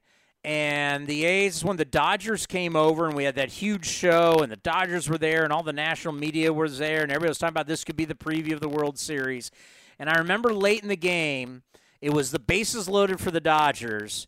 They had two guys wearing the number 99, and they had another guy Don't wearing and they had another guy wearing 98. So we had a 98 and two 99s on the bases. I don't think you're going to have that this spring. You mean you, you might have 198, or where somebody wearing 150? Think Wayne, you might see that. Wayne Gretzky. we need a lot of help in the spring. Wayne we need help. Wayne, but you know what? It's Go ahead. Well, I was going to say you had Wayne Gretzky on second and third. Yeah, exactly. Tom Harmon, old number ninety-eight. You know, the old timers remember him. But yeah, you know, it's it's just such a it's such a great time, and I you know I have so many memories of going down to spring training as a kid, and even now when I make that drive through the desert and the the desert blooms, it's all those you know all the symbolism and analogies about baseball season kind of coming alive and blooming like the saguaro cactus. So I buy into all that romantic stuff because I remember back in the 60s uh, going to the Angels used to train in Palm Springs and going to an Angels Giants game and getting there early with my dad and my mom in spring training. And while the Giants were taking batting practice, and Willie McCovey hit a ball that rolled under the right field fence during BP, and I got that baseball that he hit. I mean, now we're going back decades, man. So it's it's it's much more informal in the spring, and I think that's one of the things that attracts a lot of fans to spring training. Well, I can tell you for the fans, it doesn't matter what you're talking about; they just miss hearing your voice. I miss them too, man. I really do. I really. I've heard from a lot of people the last couple of days, so there's a lot of joy that uh, we're going to get going, man. I can't wait. And it's so great that you know you and Cody are doing your thing again. And I know that what you guys are doing means a lot to our fans as well. I gotta. And the other thing, Chris, I, I want to say this, and that is, it's going to be really emotional to do the first spring training game in a week or so and not have Ray by our uh, side. Yeah. And we'll we'll spend a lot of time, I think, reminiscing about the great times we spent with Ray, and I, I'm sure our fans will will enjoy that because like like Bill, you know, they both both Ray and Bill sadly passed away in October, and our fans didn't really have the chance to say goodbye to them, give them a proper goodbye. So we'll try to do that. Uh, especially early in spring training. Yeah, I'm not going to give any news. I can just tell you we will be celebrating the man that I called the face of the franchise, a man that we love so much, uh, Ray Fosse, we'll yeah. we'll be celebrating him throughout the year. There's no well, question about it. You have you have hundreds of hours of interviews with Ray. that you know I'm sure you're going to do something with that because our fans would love to hear his voice. No doubt about it. And I have a sneaky suspicion uh, that first spring training game that you're going to be coming on with me before that spring training game. I got, I got to, I got to, I, I, am just gonna. I, I think it, so. I think it's a good bet. I'd love to do it, man. All You've right. got my number. All right, buddy. We miss you. All right, pal. Thanks, Chris. The Thanks great- for everything, man. The voice of summer, the voice of your athletics, the great Ken Korach. And it's just you just want to hear him talk. He could be reading a book. He could be reading whatever. You just want to hear Ken Korach talk. I agree, and I was listening to him, and I was excited, and then I saw this come down, and now I'm even more excited because Major League Baseball, apparently, according to a report and a story from the AP, is finally listening to something I said. What? How many years ago? Two or three years ago on this show. If the next All Star game in Major League Baseball goes and de- it goes deep into the night, a slugger may get a chance to decide it by going deep in a home run derby. The quote says, "If the All-Star game remains tied after 9 innings, the game will be decided by a home run derby between the teams, subject to the parties' agreement on the details and format." Finally, I feel vindicated that this is this could possibly be happening. You mean we're not going to end in a tie? We- We're not going to have a runner on second base to start the, the 10th inning, which some people are kind of mad that they took that away. I mean, I'm not, but it speed up the games, yes, but Yes, I'm mad. true. I mean, well, we talked about this a little bit yesterday. Yeah, and all you people get to go home and you get to go to sleep, and I'm up at 3 a.m. and it's in the 15th, 16th inning, and I got to get up the next day. Yeah, no, I did. The, the, once again, what other sport? I mean, hockey does it. I guess. I guess they all do it if it's in the postseason. That's fine. It's the postseason. The re- no one has a regular season in modern day sports that just keeps going and going and going and going and going. In a team sport. Yeah, look, look, look you, hockey has a shootout. The NBA, well, their overtime's only five minutes, and the NFL has a Yeah, there's a clock. yeah. And the NFL has, Has a tie. Although apparently I've read rumors that the NFL might try to change their overtime policy again because Whatever, at least they're trying. The fact that you have a meaningless game, not meaningless, every game matters, but you have one game out of 162 that you're going to allow to go 16 innings that really screws up both teams for days, if not a week. It's just like, what are you doing? What are you doing? How's that smart? Well, that's the way it always is. Well, guess what? It's stupid. That, that that's what hopefully baseball modernizing itself is getting away from archaic bad ideas and playing games in the middle of the morning the morning where I can tell you I know for a fact no one's watching on television no one's listening on the radio and no one's in the ballpark who are you doing this for I will fight anybody on this and they have nothing. Well, that's the way it's always been. We've proven that's not a good argument.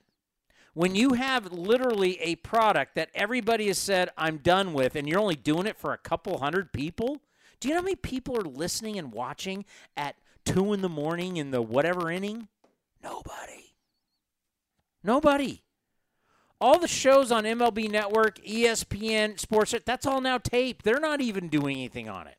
You're the only people left to do because that's what we did in the 60s. It's just, it's, well, actually, way back when they didn't do it. You know why?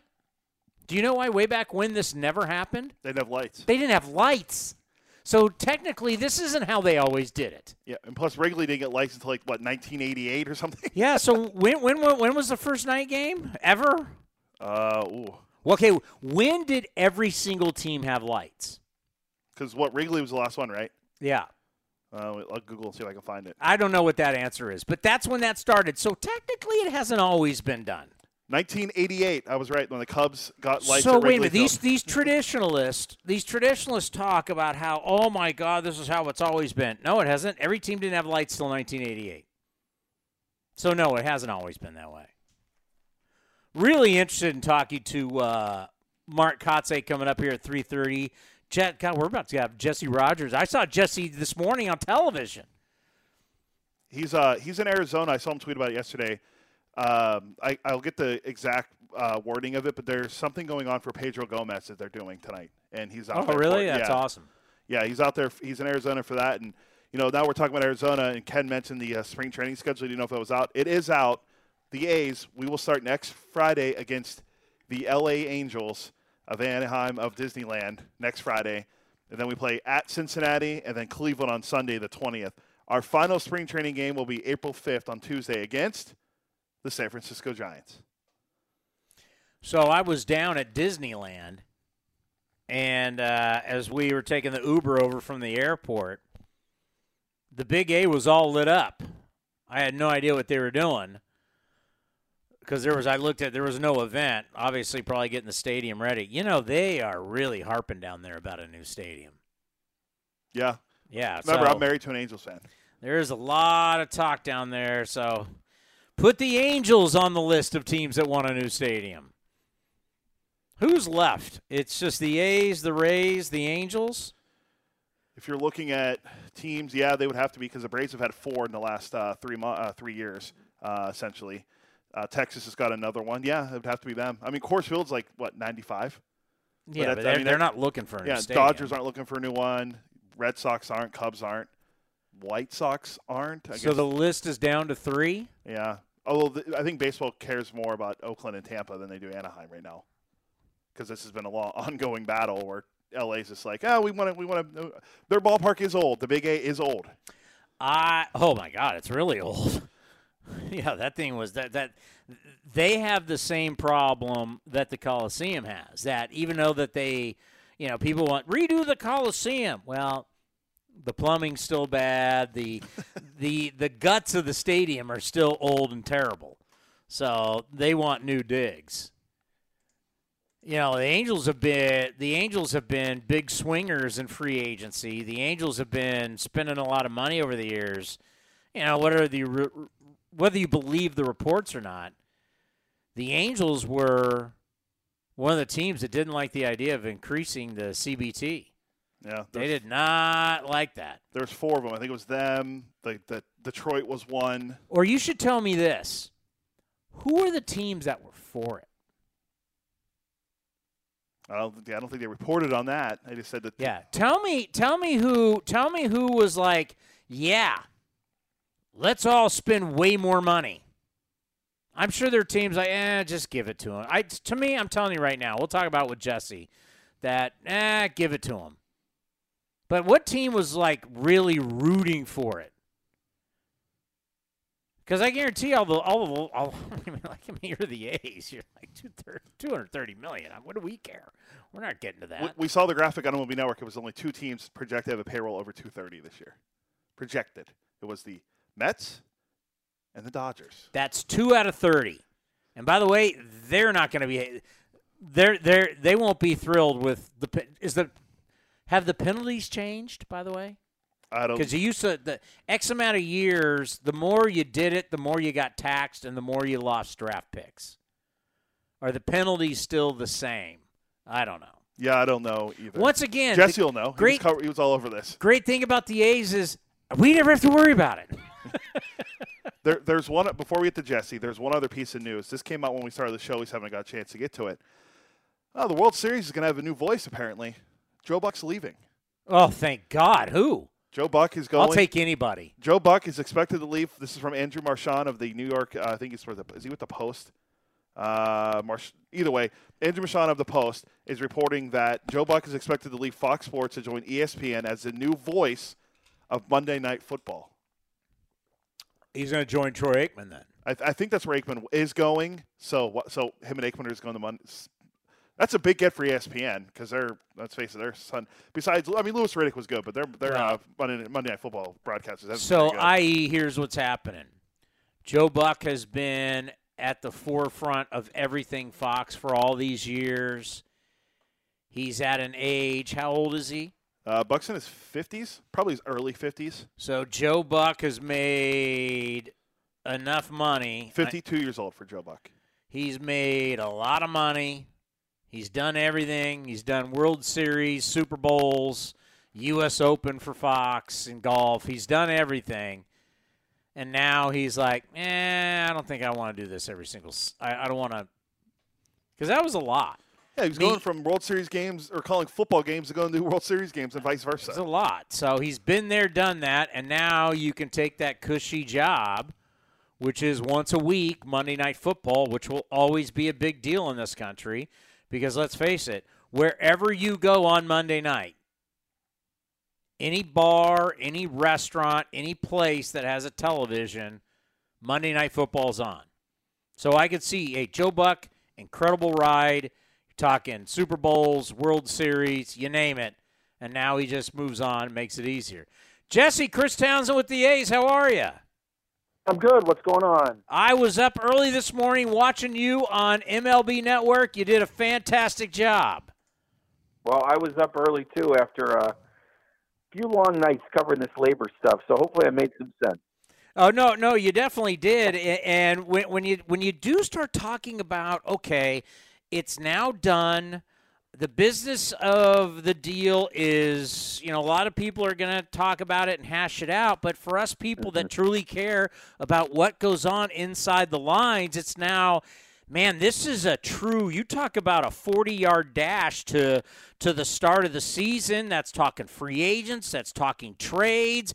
You have executives haven't been able to talk to each other. You have agents technically haven't been able to talk to front office people for 99 days. I mean, this is kind of a wild, wild west, and uh, and you talked about it earlier today on MLB Network. Yeah, and it, it's going to percolate a little bit and then really get going um, as, as players arrive and stuff. I expect by the end of the weekend, uh, you know, sort of a, a, a, flurry. The faucet will open a little bit, but it doesn't mean everyone's going to sign by the time camps officially open. You know, Sunday, Monday, whatever. Uh, because I think the star players are still going to shop around, take their time. If you're a star player, you, you might need spring training, but you're not going to um, take a lesser deal just to get in there early, right? So uh, I think that's where a, a calm agent is, is like Scott Boras or one of the other big agents going to say, look, just let's let's take our time on this. So if you get in there March 20th, that's okay. I mean, pitchers not as not as okay. We see Rodon signed today, and I think you're going to see the pitchers go first. But I, I, I think that um, you know some hitters may go early, but I think some hitters are going to you know take their time because there will be a squeeze. Some players that are not stars are going to be given you know basically take it or leave it offers, and if you leave it, you're going to move on to the next team. Where in the past, the next player in the past, uh, a player might be able to shop around a little bit, but I, I don't think teams are going to wait around unless you're a star player. You know, when I, when I look at the CBT, and uh, to make it easy for everybody, it's it's essentially the luxury tax. And I look at that number, and we were laughing earlier here as the Oakland A's. I mean, we take a nap during these discussions because we're never hitting Yeah, that. yeah. Well, you know, the majority of baseball is never hitting that number. Um, we heard about certain teams who weren't thrilled about it. I'll ask you this: Do you think any team in baseball was was thrilled at the levels we're talking about now? Well, the answer is yes, because look, there are some rich teams that like to spend, and they would rather spend on a player than a tax. It's a it's a competitive balance issue for them. I mean, now that the CBT is at what two thirty, Yeah. first fr- thre- that's an extra player. That's an extra eighteen million dollar player, whatever the number is. You know, you can add to your roster. I, I don't think the teams like the A's, the Pirates care that it goes up.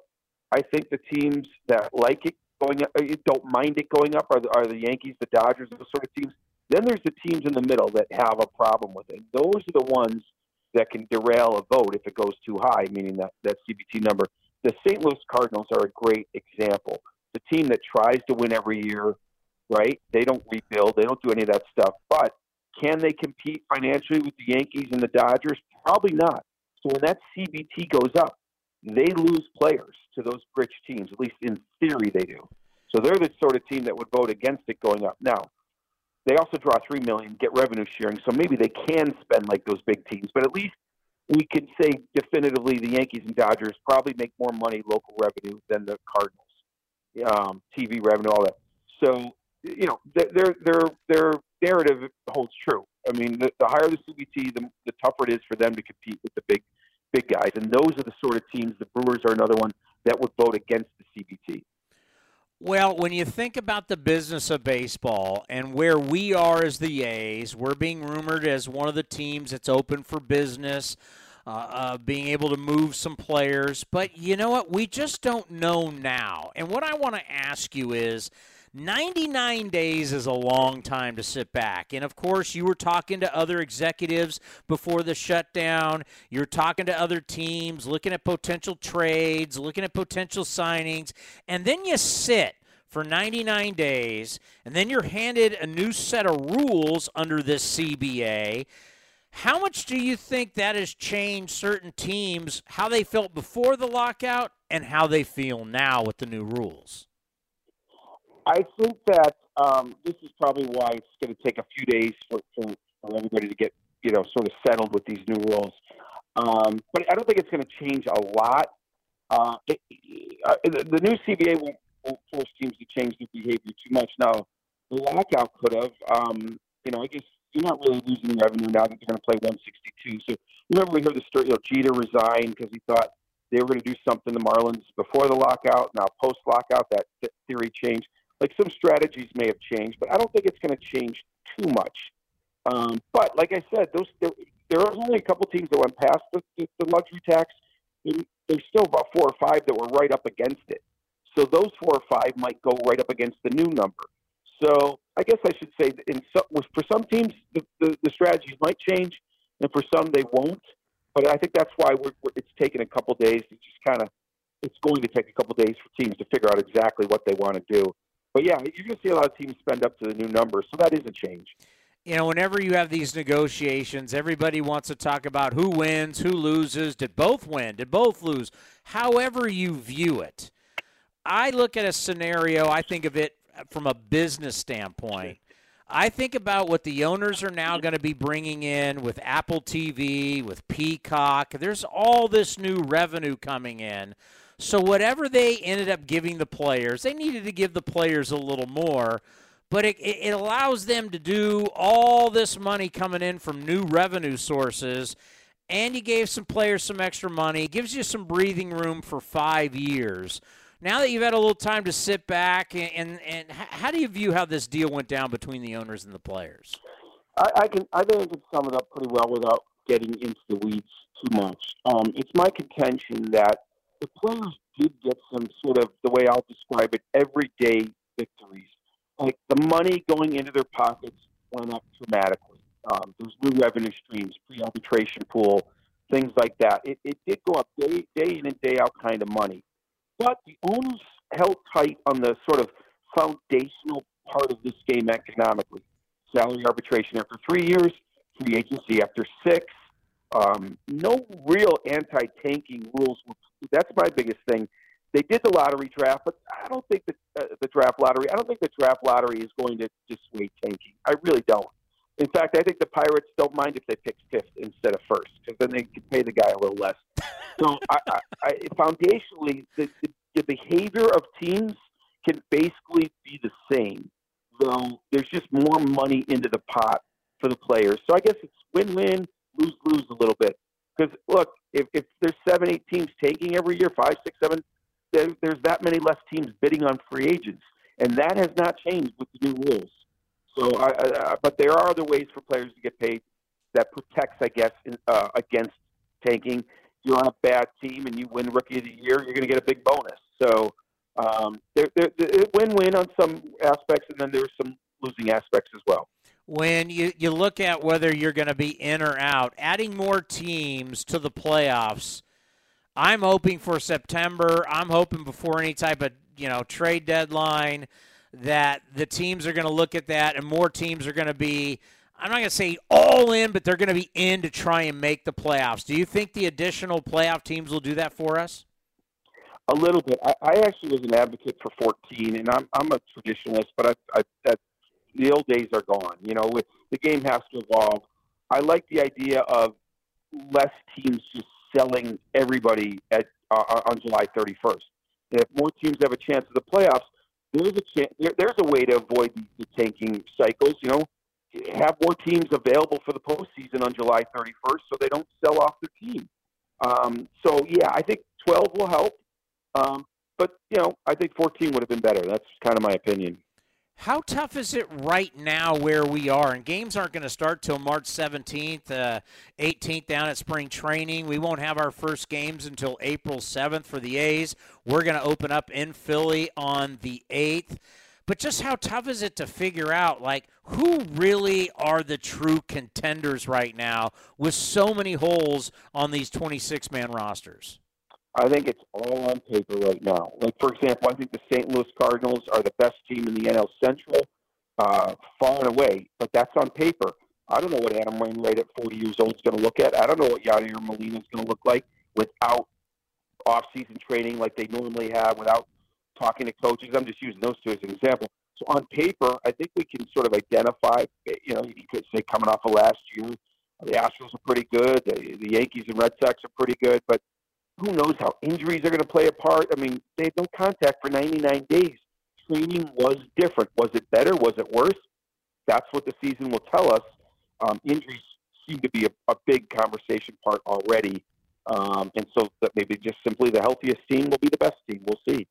Let's end on this. With the limited time managers are going to have with these guys to get them ready for the season, I think about us keeping Mark Kotsay in the family and having him be the new manager to replace Bob Melvin has now even even look looks even more like a great idea because he already knows everybody, all the relationships.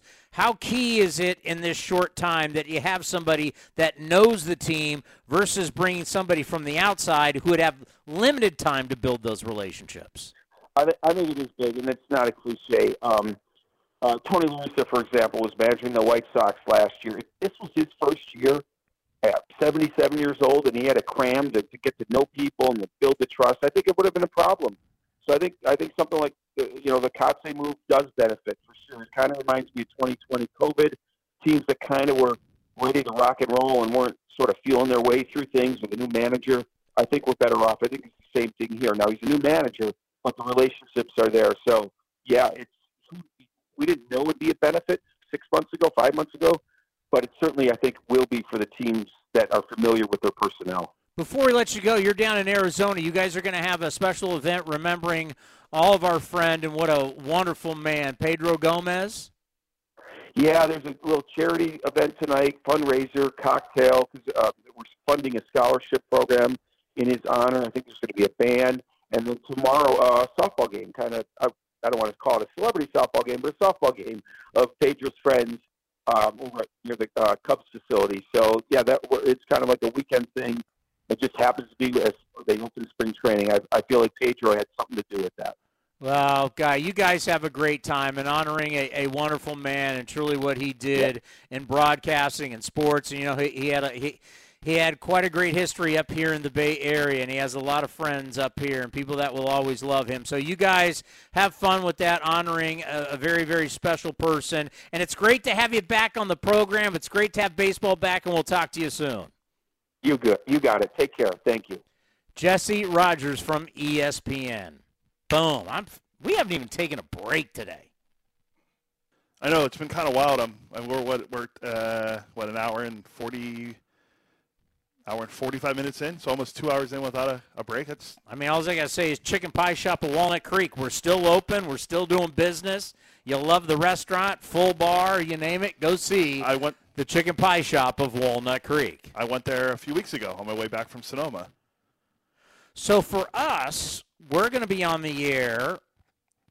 Well, what are we going to do? Because normally in the off season, we're on Monday, Wednesday, Friday. Yeah, uh, but we're only going to have one week of Monday, Wednesday, and then we got a game on Friday. Yeah, so we'll we'll figure that part out. I mean, maybe we maybe we come on after spring training games, or maybe we just we do Monday, Wednesday, and because we got you know you have game day duties with. Oh, actually, we got to see what we're doing for spring training pre if we're doing any pregame. Cause, hey, we're all on the fly right now. Yeah, so we'll figure that part out because we both have duties when it comes to pregame for spring for for regular season games. wait, wait, wait, wait, whoa, whoa.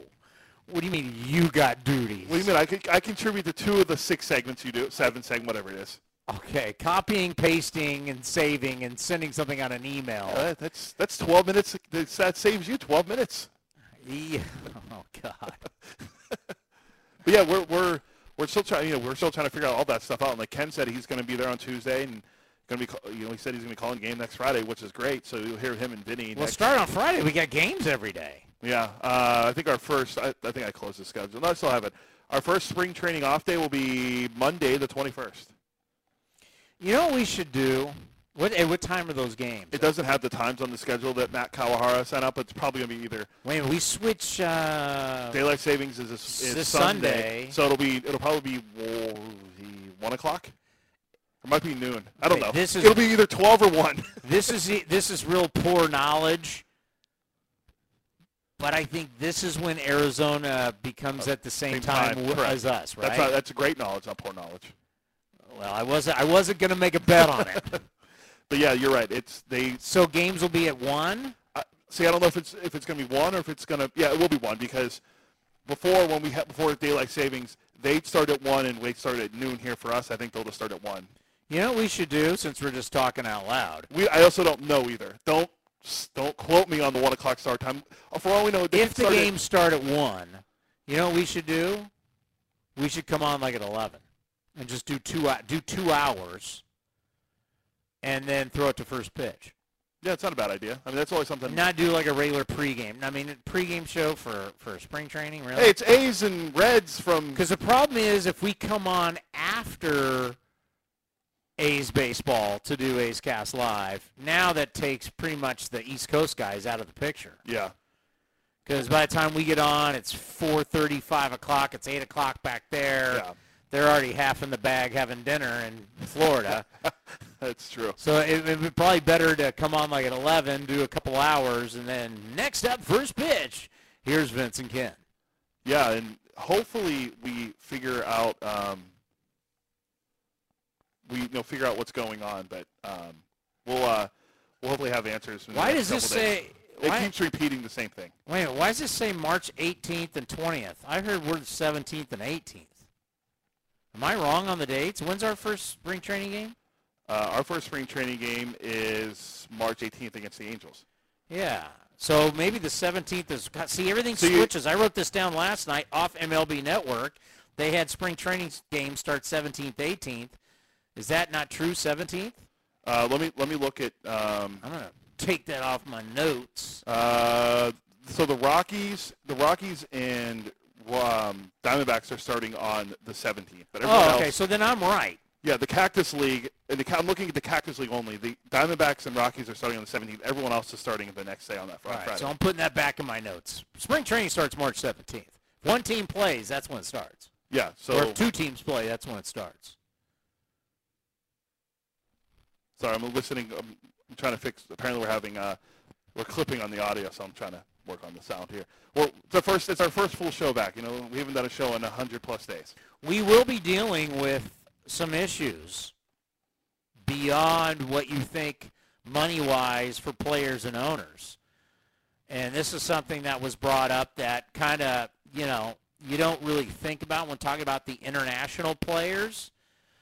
But e- even in a normal time, the great Mickey Morabito and everybody has their version of Mickey Morabito, traveling secretaries, how are you going to get the international guys into town?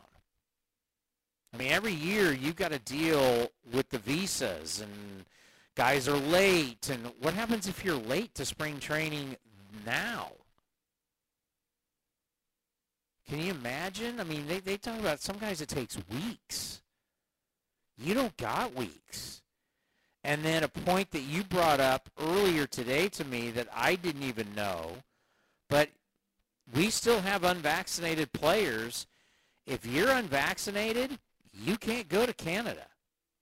And that's our second that's our second series of the year, right? Is against the Blue Jays? Uh, I think it's the third.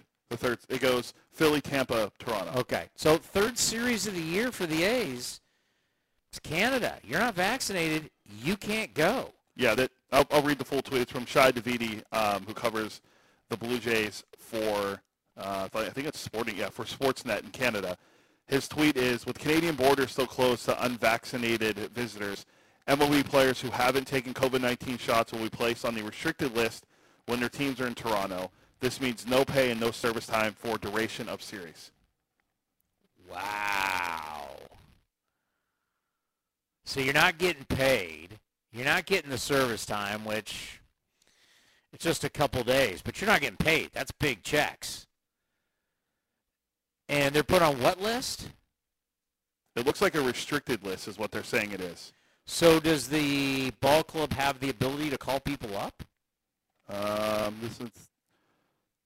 I'm, I'm looking through his thread of tweets. Um, uh, that's a good question. I don't know. I don't. That is a very good question because if you have a 26-man roster and you have X amount of guys not vaccinated, you don't want to show up to take on the vaunted Toronto Blue Jays lineup, and you got 13, or let's say you got, I'll give you a, you got only 19 players. Yeah, well, uh, the rumor that was coming out earlier was apparently um, Jesse had this earlier, and then Bob Nightingale also had it. Apparently, baseball is going to talk to the base, you know, to the GMs in the next few weeks to determine whether expanded rosters are needed in the month of April. No decision has been made. I think you're going to kind of have to for teams that are going to be playing in Canada. There might be a special exemption that gets made for that because this is apparently in this in the uh, thread of tweets that Shi has here. You know, this was a significant discussion. The, the point as players considered CBA yesterday. We're told a few teams took serious issue with the matter, but ultimately relented. The Canadian vaccination rules aren't a problem for current Blue Jays players but it's a consideration in their player move, moves all offseason. Uh, MLB finished the 2021 postseason with nearly 88% of t- all Tier 1 individuals fully vaccinated.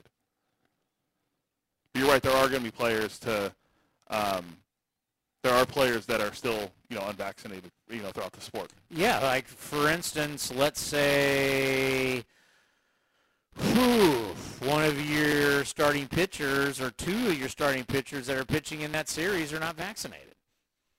And when you say fully vaccinated, they have to be fully vaccinated. Is that two shots? Is that three shots? How many shots is that?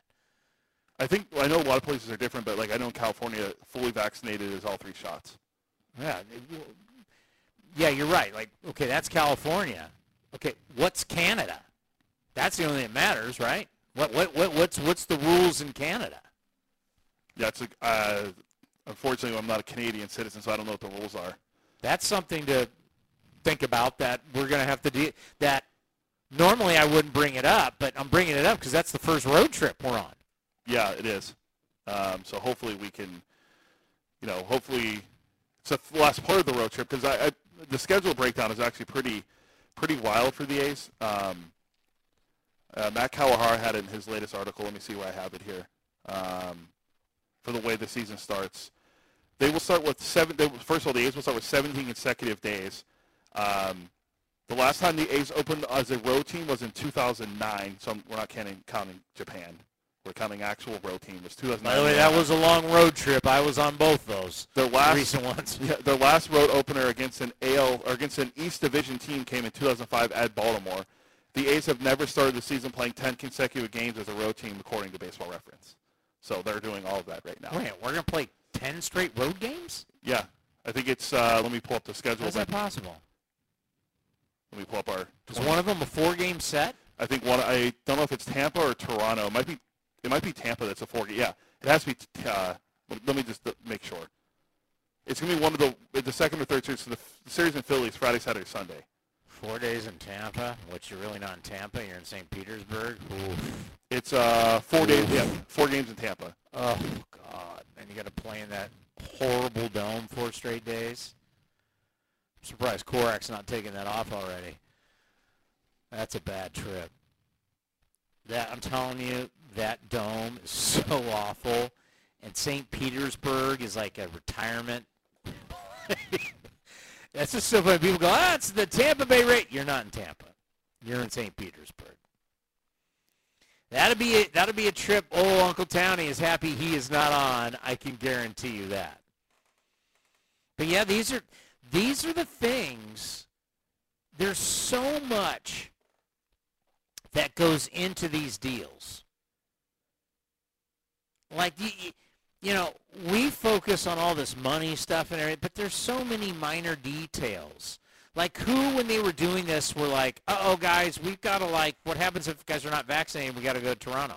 What happens to the guys who are not in this country in visas? You know, it's great we're talking about 230 million for a luxury tax, but what about there's all these minor, small, and every detail really isn't small. They're all major details. And I thought about this today watching they're playing clips of Manfred talking to the press, and the press was trying to have tough conversations with him. And this is this, and this is probably I mean no one's really done it better than this guy has been Roger Goodell. And when people say, you know, should Rob Manfred, he was asked this question by somebody, shouldn't you, you know, how do you feel about the relationship with the players and do the players feel valued? And he's got to stand up there. And unfortunately for the commissioner, front of the program, by the way, the commissioner's got to stand up there and he has to take the bullets. He does. But he's paid a lot of money to do it. And what, you know, the media is always pro players, and I guess they should be because they cover the players, and the players are the ones that are going to give them stories. If the media went out and attacked all the players, trust me, the players would be reading it. They're reading everything because they haven't had anything to do. And if all of a sudden they're reading, you know, guys said this, and me, you know, guys or gals said this in the media, and they were against the players. Well, guess what? When they sh- guess what? When they show up to spring training, you think they're going to be getting good quotes and they're going to be getting interviews from the players if the players think you were against them. So the media is always going to be pro players. But in the end, the commissioner works for the owners. He doesn't work for the players. The players didn't hire him. The players don't pay his salary. The people that Rob has around them, players don't pay for them. The owners do. The commissioner of any league, NBA, NHL, NFL, Major League Baseball, the commissioner is an employee of the owners. That's who they work for. And the fact that this deal is done and Rob Manfred can say, yes, you know, we got to do a better job working with the players and blah, blah, blah, blah, blah. He walks out of here with a five-year deal and the ability to grow the game of baseball and to make more money for the owners. That's the reality. Yeah, there, there, there's there's some beachheads that were set up for the players where they won. Good for them. I feel good for the guys where the, the minimum has gone up. Good for those guys and their families to make more money. I'm happy for them. But it's the agents and the super rich that they're not going to be happy because they're always going to want more. And in reality is the owners and the top dollar players are really more alike than you think. Because what do they all want? They want more. You know the guy making 700 grand? He may be thinking about it, but the majority of guys who make 700 grand are never going to sign 10-year contracts. 99% of them will never sign that. The top players in Major League Baseball are more like the billionaire owners than they or you think. They're actually very similar. Now you just confused me by showing me something that I can't read as I was trying to make. Yeah, we, we, we need to go to a, a break. I need. Uh, there's something wrong with one of our uh, something about the audio. I, I just have it. to correct. I, I don't know if that came out right, but the high price players and the owners are more alike than they think. As they fight each other, it's really like looking into a mirror, because both of them have the main objective: always be making money. As Glenn Gary, Glen Ross. Did you ever see that movie? I haven't. No. Always be closing. They're always about getting a bigger deal. So the top players and the owners are very similar. All right, coming up next, I saw the name Clayton Kershaw. Is there breaking news with Clayton Kershaw? There is. Has he signed? Yes, but he's signed. He's re-signed with the Dodgers on a one-year deal. It's That's what you're. That's what you're distracting me for. Yeah. Well, what, what, it's big news. It's free agency. Uh, right now, MLB Network's on a commercial. It can't be that big of Yeah. news. Ken Rosenthal breaking it. All right, breaking news next, right here on A's Cast Live. A's Cast Live continues from the town. Here's Chris Townsend. All right, I'm being informed that we are a go. Everything is good. Is that correct?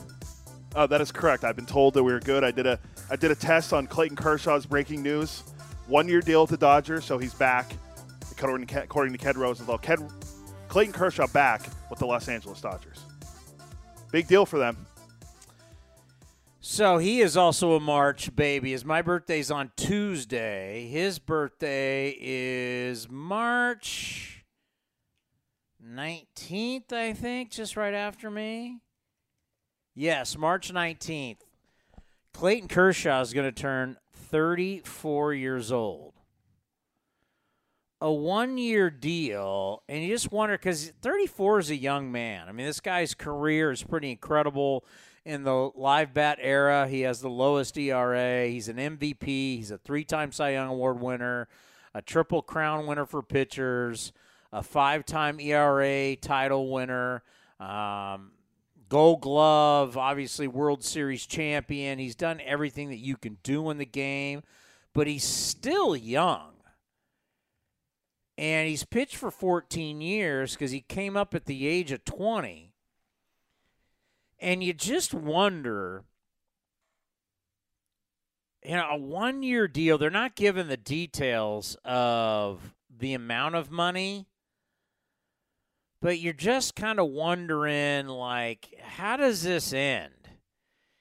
I mean it's not a one year with an option. It's just a, and by the way Mark Kotsay will join us coming up here at 3.30 he's talking to the press right now in a press conference. He'll call in. We'll get him as soon as soon as he's done with the media, which could be even before 3:30. So we will be flexible and ready to rock for Cots as soon as uh, he is ready to go. But I just wonder.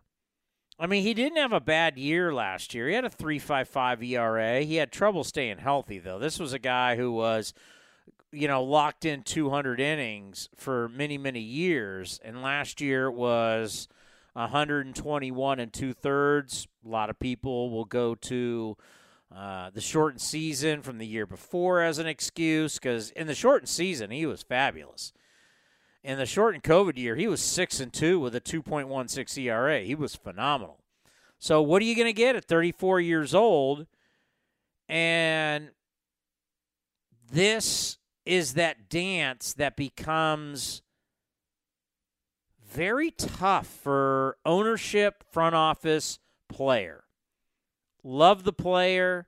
He's been in your system. He's turned himself into a Hall of Fame player. He will always be beloved in franchise history, but how much how long do you want to keep paying him at a premium price? And how long does he want to keep pitching? It's always easier for a player to leave an organization and take less money. I think a great example of that is Buster Posey of the San Francisco Giants. You know, the Giants probably didn't want to keep paying him top dollar. He, in his pride, doesn't want to take a major pay cut. And he doesn't want to play for another team. Now, if you go play for another team, it's easier to take a pay cut because everybody goes, hey, he's a great player, future Hall of Famer, he's this, he's that. And, you know, he's to, you know, he he's a young man at 30 something. He still wants to play. So it's okay to go play for somebody else and take less money. But there's something that's so tough for the organization and the player to say you're taking a lesser of a role, you're not the guy anymore, and we're not going to pay you as much. For some reason, the ego and the pride for the player can't handle it. I'll give you a great example Frank Thomas. Frank Thomas leaving Chicago for Oakland. Frank couldn't stay in Chicago. Injuries, money, they didn't want to pay him. It just it got ugly. But he comes to Oakland, makes makes less money, and he talks about how it's his favorite year in baseball. He couldn't have that anymore in Chicago. We've seen this in so many instances where the franchise player if he wants to keep playing and he's not going to be playing at that star level of his prime, he's got to go somewhere else. It's going to end badly. And they have essentially prolonged this thing for one more year. Maybe Kershaw only wants to pitch for one more year. I mean, looking at the World Series, his kids are still young. Maybe he wants to. You know, you never know how long. You know, once you've made all the money you need, you never know how much longer a guy is going to play. I mean, let's say he gets to the magical number of 200 wins and just says, shut her down. I mean, to get to the Hall of Fame now, he's probably going anyway, but getting to the Hall of Fame now, you got the numbers and you got 200 wins, you're going in.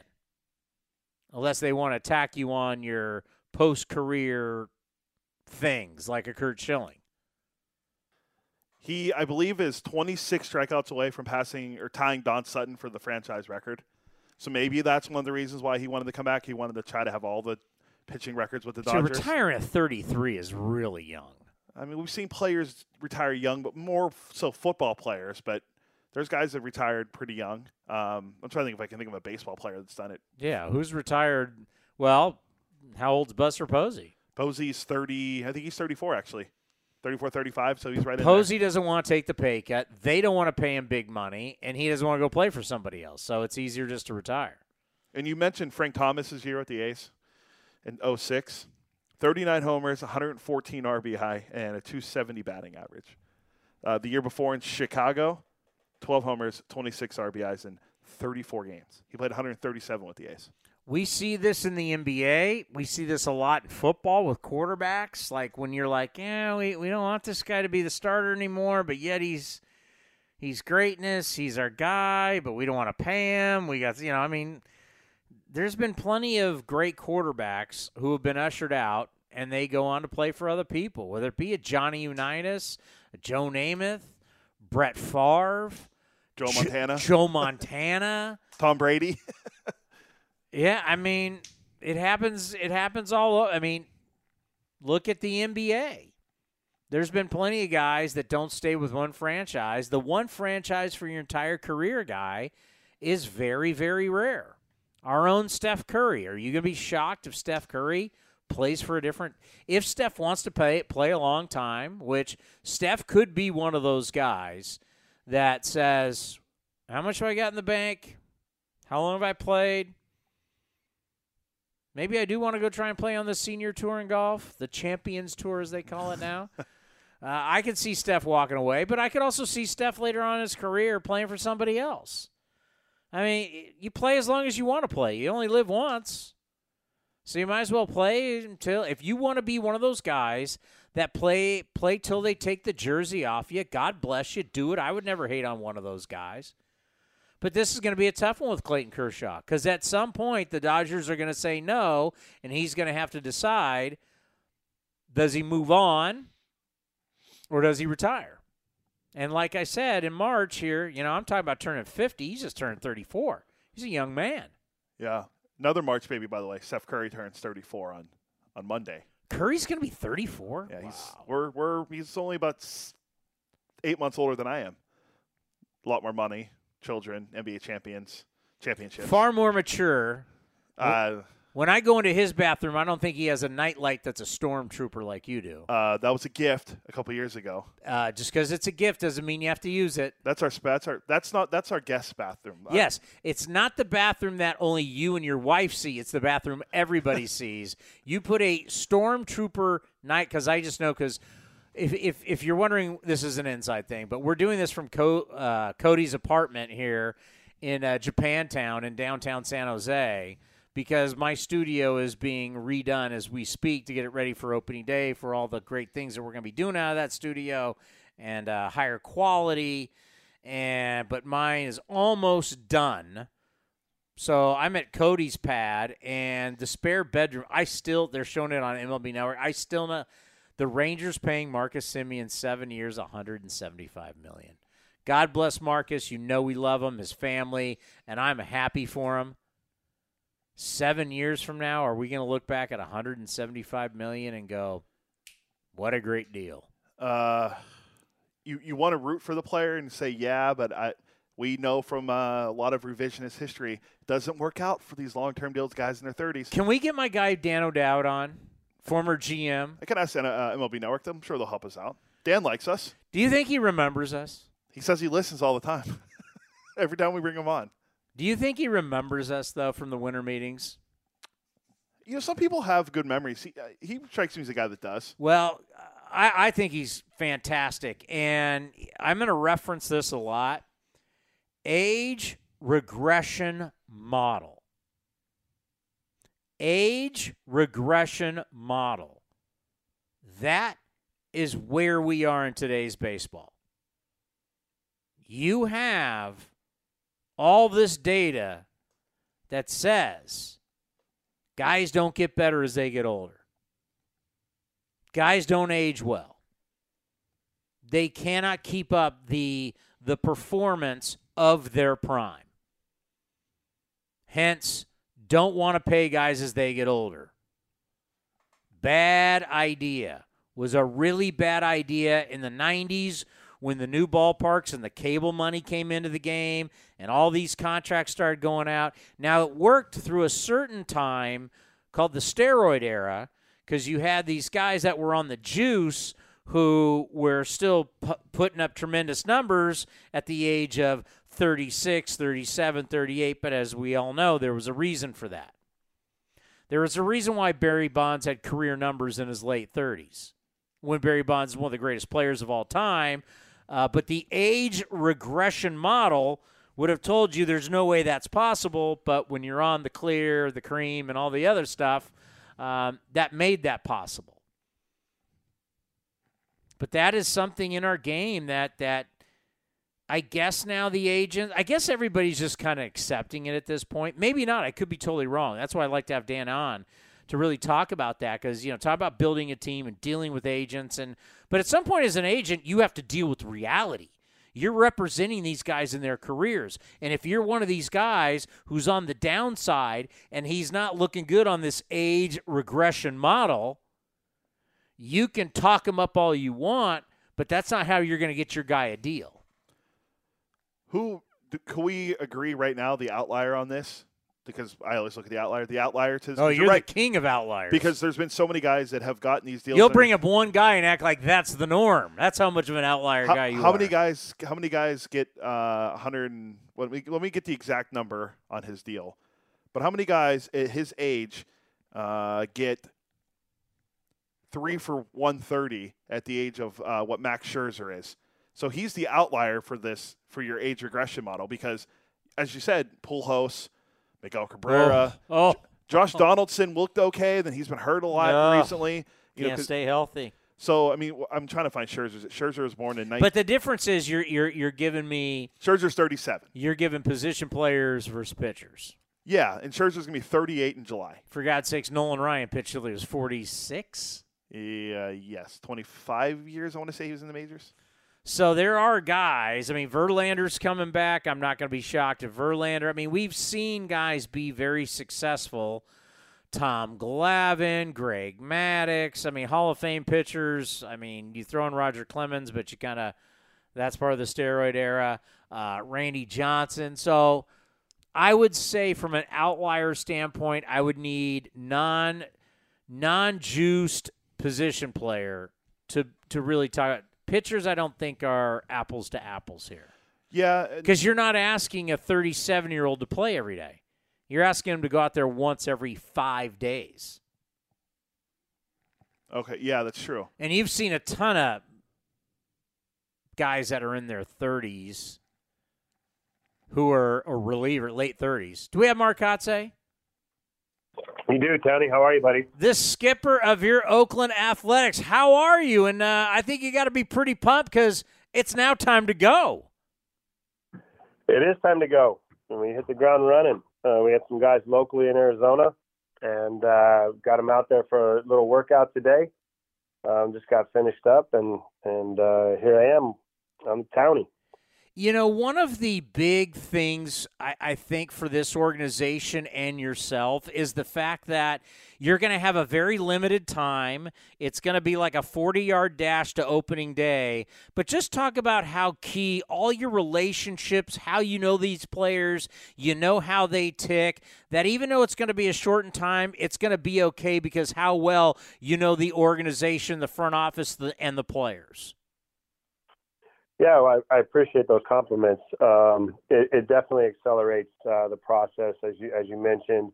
uh, the relationships that exist here. These the, the, the players are, are are a little bit more comfortable. They they they know me, uh, you know, uh, more intimately than than the new players that are that are coming in, uh, which will which will help the new players. Um, you know, in terms of building these relationships uh, with the with the new guys. You know, we're going to hit the ground running. Yesterday at four o'clock, when we finally got permission to to reach out and speak to our guys. Um, you know, it was great just hearing their voices. It was great to hear the excitement and energy on on the other line about you know getting started. So. Yeah, that's the one thing as, you know, yourself as now a manager, as a coach, as a former player, the worst thing is is having the thing you love the most taken away from you. When you started talking to those guys yesterday, did you hear like an an appreciation in their voice that they're going to get this back and get going again here in 2022?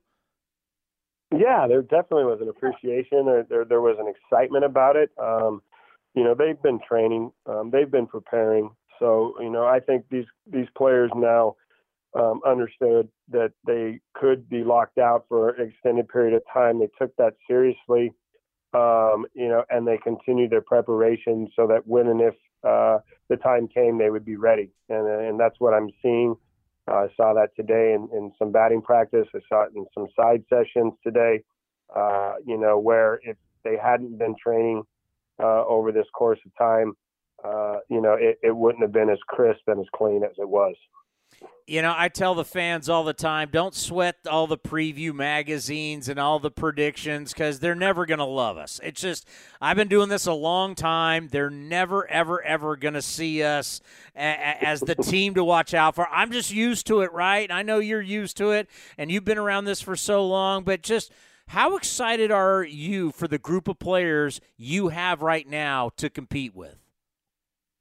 Yeah, I'm, I'm really excited. Um, you know, this group uh, they've been together, uh, you know, for for four years. They've had success together. Um, you know, it, it's exciting to that you know they um, felt last year uh, that they that they you know fell short of their accomplishment of getting to the postseason, and uh, and you can tell that there's a there's a level of energy in here uh, and, and and and desire to get back. You know, one thing a lot of people don't realize is that A's starting pitchers pitched more innings last year than anyone else in baseball. How much do you guys talk about that and how that is a great trend because a lot of people are trending the other way with their starters? Yeah, it was it was unbelievable. Um, you know, if I think if you asked, you know, the average baseball fan, you know, what group of starting pitchers led you know all of baseball in innings pitched, uh, most of the average fan would have probably acknowledged the Dodgers or you know maybe maybe even you know um, Atlanta. But uh, here we are, you know, the group of five. They stayed healthy all season, uh, outside of, of Bass, you know, and his uh, freak injury towards the end uh, with the line drive. But um, they all made their starts. They all stayed healthy and they pitched great. You know, the one guy that I'm worried about for this spring is the guy that has to make the ball club and the guy that's uh, not only auditioning for the A's, and you can say this for every other team, it's that guy who's trying to make a roster. He's not only auditioning for the A's, but he's auditioning for 29 other teams also. And usually you have a full spring to showcase your versatility and how you can help a ball club. That guy's not going to have that kind of chance this year. So, what is that like for you evaluating someone like that to make sure they get every opportunity sh- to showcase their skills? Yeah, that's a great question. Um, there, there is there is a shortened time frame. Um, you know, uh, with with the game schedule leading up to opening day, um, we will do our best to give everybody, uh, you know, the opportunity uh, to, to show their skills, to, to engage in games. Um, again, we have to balance how quickly we want to accelerate uh, these players uh, out of the gate uh, with risk of injury on the backside uh, if we accelerate them too quickly. So I, I, do think that there will be opportunity that exists to get these younger players and, and, and these you know roster non-roster invitee players that are trying to make a team uh, an opportunity to showcase themselves. You know, think back when when you were a player. How long do you think it took you at bats wise, fly balls, throwing to bases, running the bases, before you went, yeah, I'm ready to go? How long do you think it took you?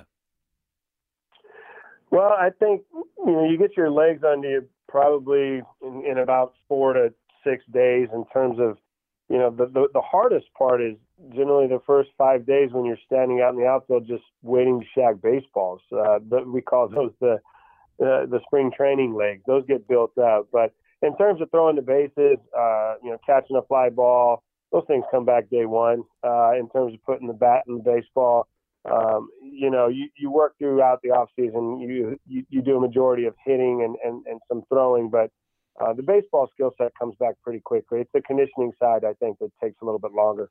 You know, I've heard some some people in the media talk about th- these are unprecedented times, and I went, you know what? I'm not so sure about that because what happened for you guys in 2020 and the 60 game schedule and really I know we called it spring training 2.0 or we called it summer camp. Is this very similar how quick you got to get ready to what you did before that 60 game schedule? Yeah, I'd say there's some similarity to it. Absolutely. Um, the different, the only difference is we cranked it up in March, and when we got shut down, I believe it was March 10th or March 11th.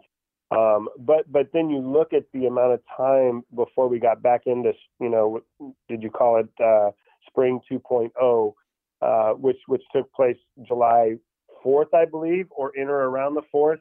So there was an extended period of time for those players to, to have to you know be away from um, be away from the game. They did their best to stay in shape, and I think that's very similar to what we're going through. I, I would agree with you that they're not necessarily unprecedented times um, because we have gone through a shortened spring training uh, in 2020 uh, that we have somewhat of a baseline on uh, to fall back on uh, through those experiences.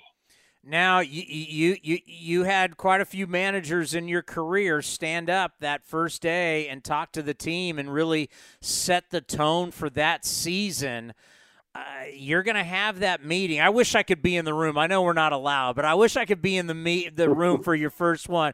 How much have you thought about that at night when you're putting the head on the pillow and you got the wheels spinning? How much have you thought about that first time you're going to address? It's your team. You're the leader. You're the guy at the front of the plane. You're the guy at the front of the bus. Just that that first conversation to the team and getting ready for the season. How much uh, have you thought about that speech? You know, to be quite honest, I've, I've, I've tried to not think about it because I think you know uh, you want it to to somewhat be organic, right? You want to you want to feel the room, you want to feel the heartbeat uh, and the pulse uh, when you walk in there. Um, but yeah, there there's some thought that goes into the message, and uh, obviously it's it's the first day. Uh, it'll be a big group. Um, we'll also have our front office in there. We'll have uh, you know other people that that are you know helping these players on a daily basis. We want to make sure that we introduce everybody, um, and, and, then you know the message. Uh, the message will come together. Uh, uh, I think you know me well, and, and you know the energy and the passion and, and the care that'll come through uh, through that message. And and uh, you know, I, I, can't tell you uh, that I haven't maybe taken some notes, but I will tell you it's not put together 100% yet. Well, you know, when I think about great leaders, they're not all the same, but they have a lot of similar qualities. And you played for some good managers. When you look back in your career, what was like one of the qual the one quality you could see in a lot of the good ones? I think I referenced it a second ago in the term of care. The good ones really care, and uh, and they they aren't afraid uh, of that emotional component coming across um, on both sides. So, uh, you know, you can you can kiss on them and love on them, and then you better make sure that when they step out of line, you can, uh, you know, you can have strike a little bit of fear in them. So, um, you know, the Bruce Bochy's, uh, the Terry Franconas. Uh, I can share a personal story about Tito. Uh, the day that he had to tell me uh, in Boston that they were releasing me, designating me for assignment in 2009. There, there was there was some emotion expressed in that, and uh, and and I will never forget that day. He had a huge impact on me, and uh, and and I I love him for that. Yeah, we think so many times about how everybody's a robot, and it's just not true. And there's so much as a manager that you need to know away from the white lines that players they're human beings they're in relationships. They got wives and girlfriends and i mean think about you and your kids being born in oakland and there's you know if a guy's you know if a guy's got his head down a little bit and referencing bruce bochy saying he's got his dauber down a little bit you, you, you know you can be there for these young men because you've been through that. Just talk about reading the room. It's just not all about data and analytics. There's more to professional baseball because of everything that happens in these human beings lives yeah hundred percent. When they walk in that door you know and and and you as as Boat said the dauber's down uh, there's ways to communicate to them to pick them up. Every one of us deals with distractions and and and issues in our lives that that are real. And uh, it's tough to focus on on baseball or your job when when you have those underlying issues weighing on you. And, and, and to be able to communicate them, to be able to open up to someone and have that trust factor that we all uh, we all want and, and need uh, to be able to talk to someone and, and get those feelings expressed and get them out uh, enables you to perform. And I think you're right. I had an extended big league career, 17 years. I experienced success. I experienced uh, failure. Uh, I was I went through injury. Um, as you said, the greatest moment of uh, of my life happened in Oakland with with two of my daughters being born uh, while I was in Oakland Athletic, and and actually my son Trey was born an Oakland Athletic, and then I was traded the next month to, to Atlanta. but um, the roots are here in Oakland, and uh, and and I'm I'm just you know so honored, so privileged to, to be sitting here and, and managing this ball club, um, and and you know looking forward to that uh, first day and, and on the field uh, as a group. Yeah, we can't wait, and we've talked about here on A's Cast Live. You're the perfect fit, and we can't wait to to watch this you and your ball club. And let's end on this. Normally, if you were told you're going to start on the road, it's going to be a long East Coast road trip. It's Philly, it's Tampa, Toronto. But I got a feeling you guys are all going to be so jazzed just to play that you guys aren't going to care that you're starting on the road and you're not going to care that it's a long trip on the East Coast, right? We're not, you know, and it's baseball, and uh, and nobody's going to feel sorry for us uh, uh, that we're starting on the road. Uh, you, you never know what the weather's going to be like back east. Uh, April 8th in Philadelphia, you could you could have a great day at 65 degrees, or you could catch a cold front going through and and possible you know snow. Uh, but uh, we'll be prepared. Um, you know, we're, we're going to spend these next 25 plus days here in Arizona, uh, uh, getting our fundamentals down, uh, getting our mindset right, building our culture, and, and, and being prepared for that day. Well, we can't wait to talk to you every single week during the uh, during the season, so the fans get to get to hear from you and get to hear how everything's going with this ball club. But uh, more importantly, we're back in business. You're back in business. So good luck to the start of spring, and we can't wait to talk to you soon. All right, Tony. Thanks, buddy. The great Mark Kotsay, the new manager of your Oakland Athletics, right here on A's Cast and A's Cast Live, and we'll have them every single week, and we'll, uh, you know, break down what's going on with this ball club. man.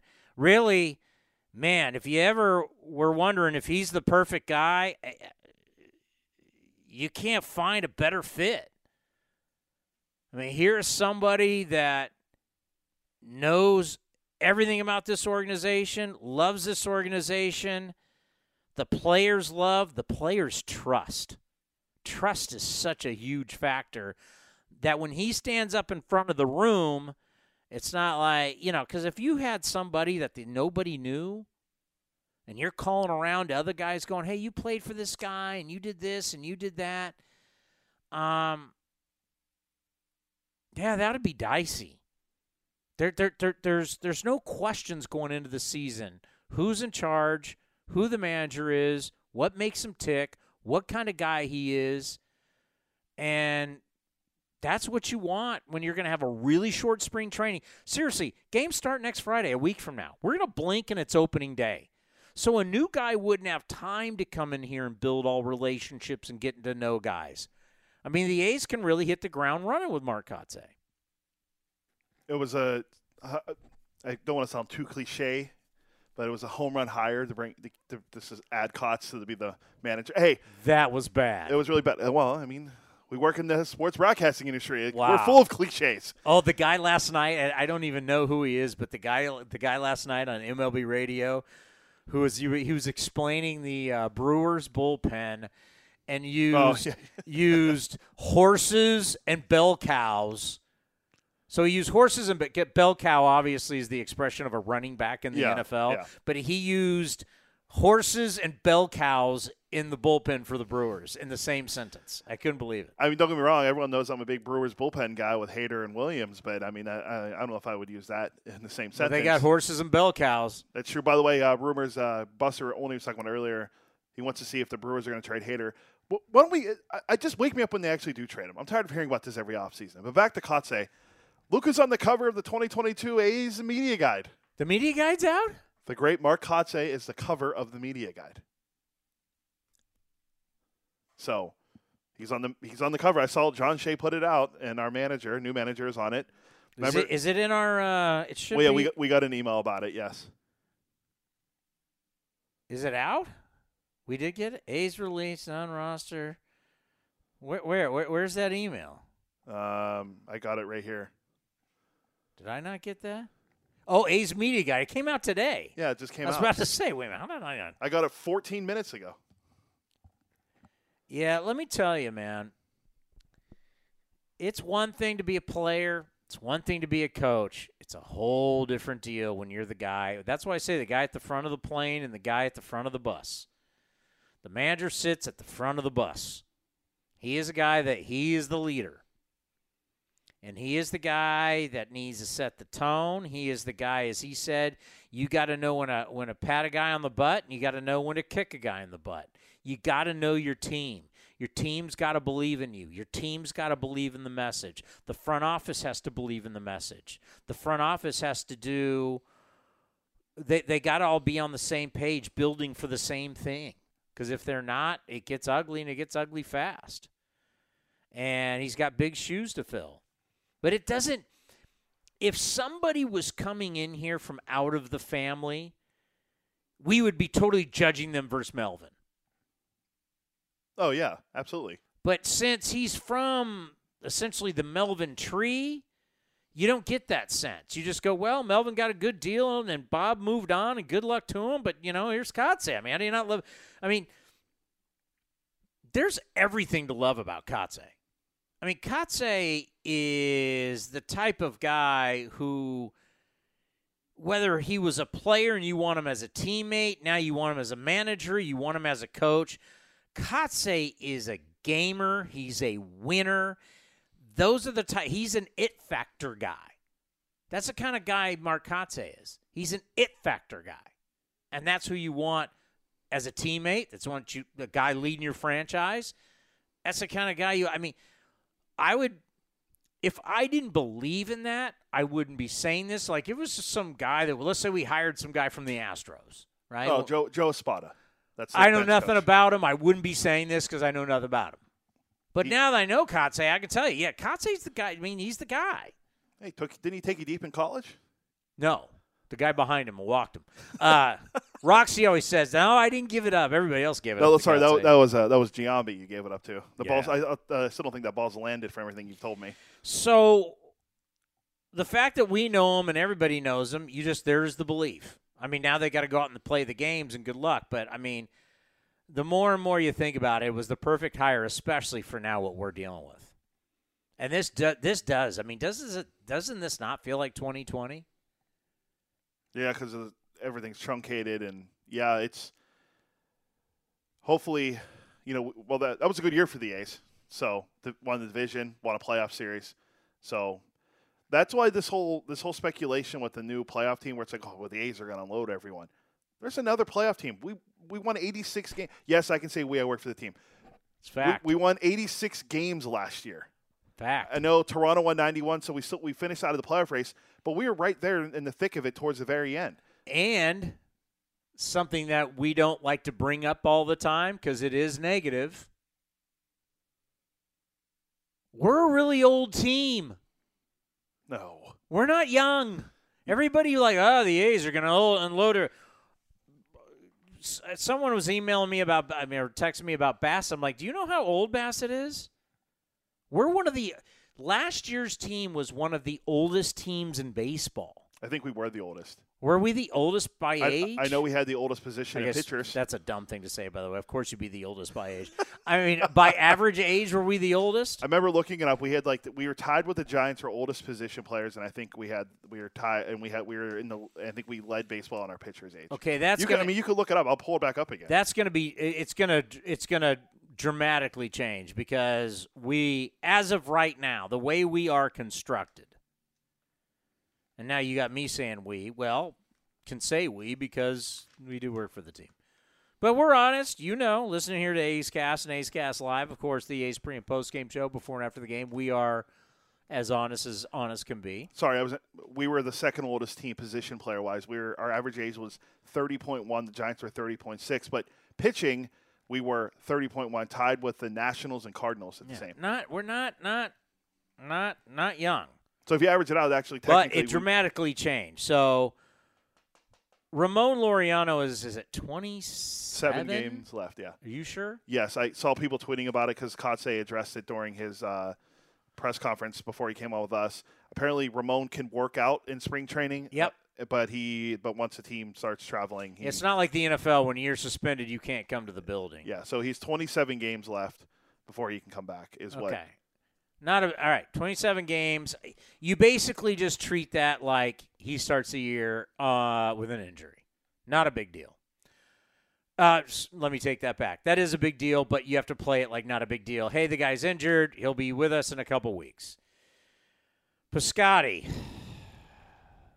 I'm going through the outfield here. Piscotti, wrist. And old. Not not to be mean, but old. How old is he? Thirty. I'm gonna say thirty-two. Uh, Piscotti is 30. So old. That's not old. That's still prime. Uh, once you get over 30 in baseball No, anymore. 32. yeah, I'll, all right, I'll give you that too. He's 30 is still prime, but Okay. he's got a bad wrist. We'll see. And he had the surgery. All right, left field. Who knows? Well, I mean, it could be Kemp. Pinder, yep. Okay, so Chad Lu- Luis Barrera, Barrera um, is the guy, but Barrera's not young. e- Or Barrera is actually kind of the young. old Seth Brown, Uh, let's see. Let's let's Brownie, Uh, Luis Barrera uh, right now is 26. prime. Um, who who else did we say? Um, Seth Brown, he's 29. I want to because it's showing their age from last year, so I'm going to click on their. Seth Brown is 29. He'll be right, 30 in July. And then who's the other one? I said Tony Kemp, right? Tony Kemp is Tony Kemp may be your second baseman, though. Tony Kemp. Somebody's is, got to play second. I'm just going off 30. what we got. So right now in the 40 man, there's what 35 guys. I'd have to. Uh, I don't. I don't. I don't. I don't ever seen that number. How many guys are on there? We got that. E- we also got that email today. I saw the. I saw the email about the the players invited to the. Uh, yeah, we got 35 dudes on the 40 man roster. Oh, okay. Right? See, 40 man then has the 35. As I see, I'm looking at the Ron non-roster invitees. Anyway, Oh, okay, I'll take your I'll take your word for it. All right, so Elvis is short. He's 33. Okay.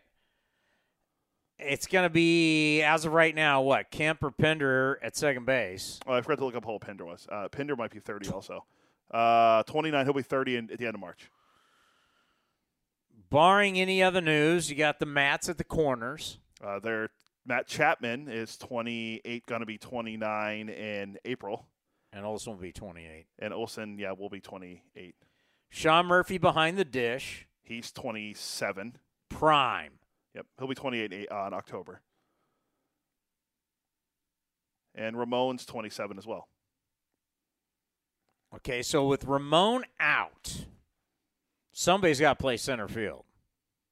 Luis Barrera. Barring again, barring any moves that are made, you're looking at Luis Barrera maybe as a center fielder. A combination of however you want to do that. Whether it's Pinder or Kemp, just guessing. One of them's in left, one of One's them's in second. second. And then who's DHing? Eric Thames. Seth Brown.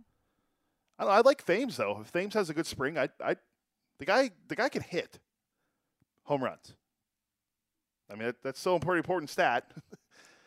Where I tell you batting average doesn't matter. Um, if you can hit a ball at the ballpark, you don't doesn't matter. It's going to give you a solid batting average. But if that's all you do, then it won't be.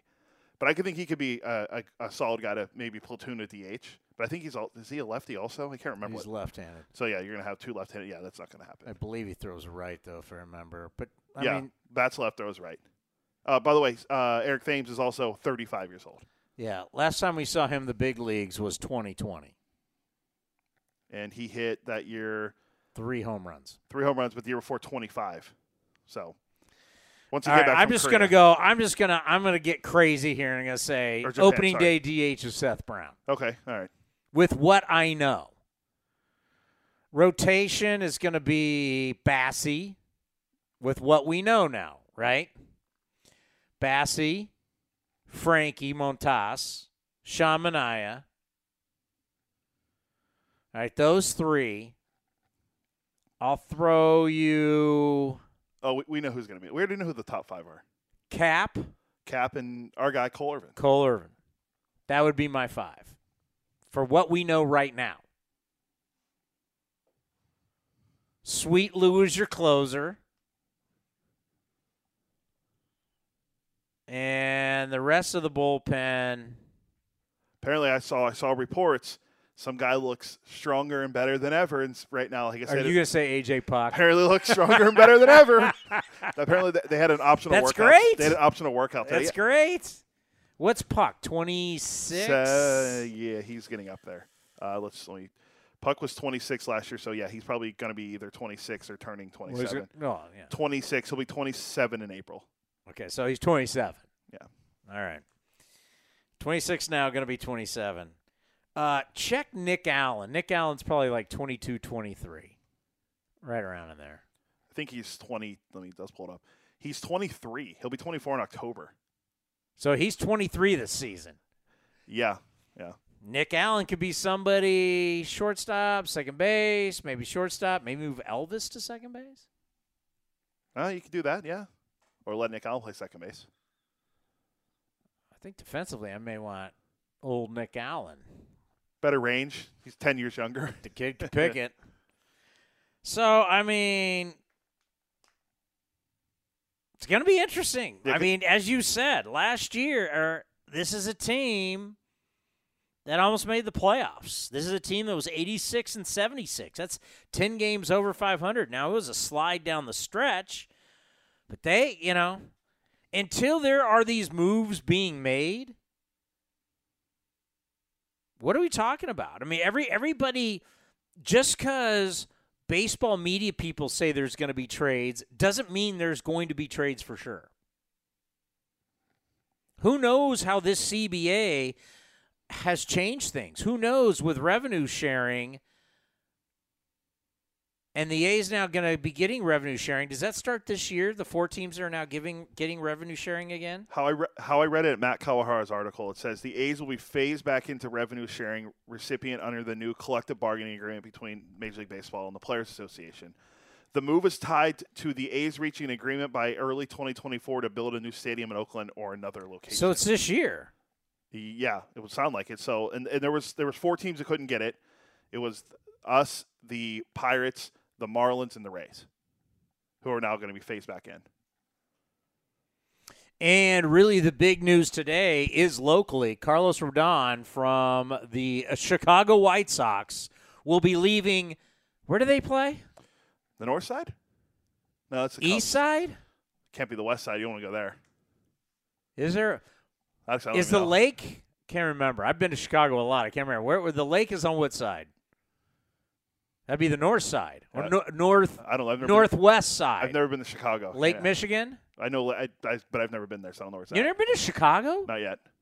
Are you serious? Nope, never been there. You grew up in the Midwest. Yeah, well, there's other cities to go to in the Midwest. Uh, then Chicago? I've been all over the Midwest. Let me tell you, if it's not Chicago or Kansas City, what are we Cleveland, about? You go to Cleveland. yeah, I've been to Cleveland. Yeah, I've been to Cleveland a few times too. you need to go to Cleveland once. Yeah, that's I, Cincinnati once. Indianapolis once. Drove through Indianapolis. Saw the uh, Lucas Oil Stadium when I moved out here. I've done a football game there. There or the RCA Dome? Oh, you would have done Lucas Oil. The Yeah, one. I've done Lucas Oil. Uh, so Carlos Rodon has signed a two-year, forty-four million dollar deal, according to Jeff Passan of ESPN, who didn't get hacked today, was hacked yesterday. still the best thing that happened yesterday. Before so, so he gets two years, forty-four million. Interesting, one year, and then an option. So technically, technically, it's a one-year deal. Could be two for forty-four, but it is a one-year deal. So that's the biggest. I mean, that is the biggest news so far. As all the big boys are, Freddie Freeman's on the board, Carlos Correa's on the board, Trevor Story's on the board. Now they're showing Nelson Cruz right now. See, I love. We got to the new studio. I got some. Uh, I got some screens. We got. We got to have this running while we're on. So much information happens while we're on the air. Nelly, I, I want to see where Nelly Cruz goes, and it helps him a For lot. the A's, maybe starting DH for the A's, Nelson Cruz. be great, but now with Universal DH, he has 15 other teams that'll be interested in him. Uh, the news has come out the details of the Clayton Kershaw contract are out. AAA. The outlier, he's an outlier. At his age and how Yeah, good he is yeah. offensively, He's a great one. he's a total outlier of I don't care what I don't I don't care what the age says. When you look up Nelson Cruz, He's over 40. who he's 42, I don't care. Yeah. He hits like he's 28. Yeah, and the ball, the ball, when the ball, the ball connects it off his bat, it explodes off the and you can hear pop all around the ballpark. Thank you, Moneyball. Uh, Clayton Kershaw, one year, seventeen million dollars with incentives, according to Jon Heyman. As Jim Bowden, our friend of the program, our friend said, Clayton Kershaw takes a fourteen million dollar pay cut from thirty-one million to seventeen million with incentives based on workload. Okay, there you go. See, that's how you can keep this relationship going. Clayton Kershaw, you've made your money, you've got all the awards. I would say if Clayton Kershaw walked away today, he's a first ballot Hall of Famer. Agreed. Now, do I believe he's a first? It doesn't matter. My my opinion doesn't matter. I'm not a voter, Uh, he probably he probably didn't give someone an answer, so he won't get all he won't get a vote from that guy. but he'd be- he'd get in. But if he wants to stay in LA and finish his career in LA, these are the type of deal you need to be able to take your ego and go, man, I've made. How much money has he made? I'm going to say, look at it. I'm going to say he's made over 200 million in his career. There's a, an angle I'm, I can I'm going to pitch to you after we talk about how much he's made. Let me pull up his baseball reference. He's made over 200 million. After taxes, he's got over 100 million in the bank. Clayton Kershaw at age 33 has made uh, 257 million dollars. I cut him. I cut him short by 57 million. He's made two, almost two, almost 258. He's at 257.7. He's at almost 258 million. And taking a pay cut to 17 million. See, that's how see that's being smart. That's how you stay in the game. And then next year if you have a good year, you say, "You know what? I'm about winning and I rather hey, yeah, I've made enough money. Go sign other guys. Sign me to 1 year 10 million."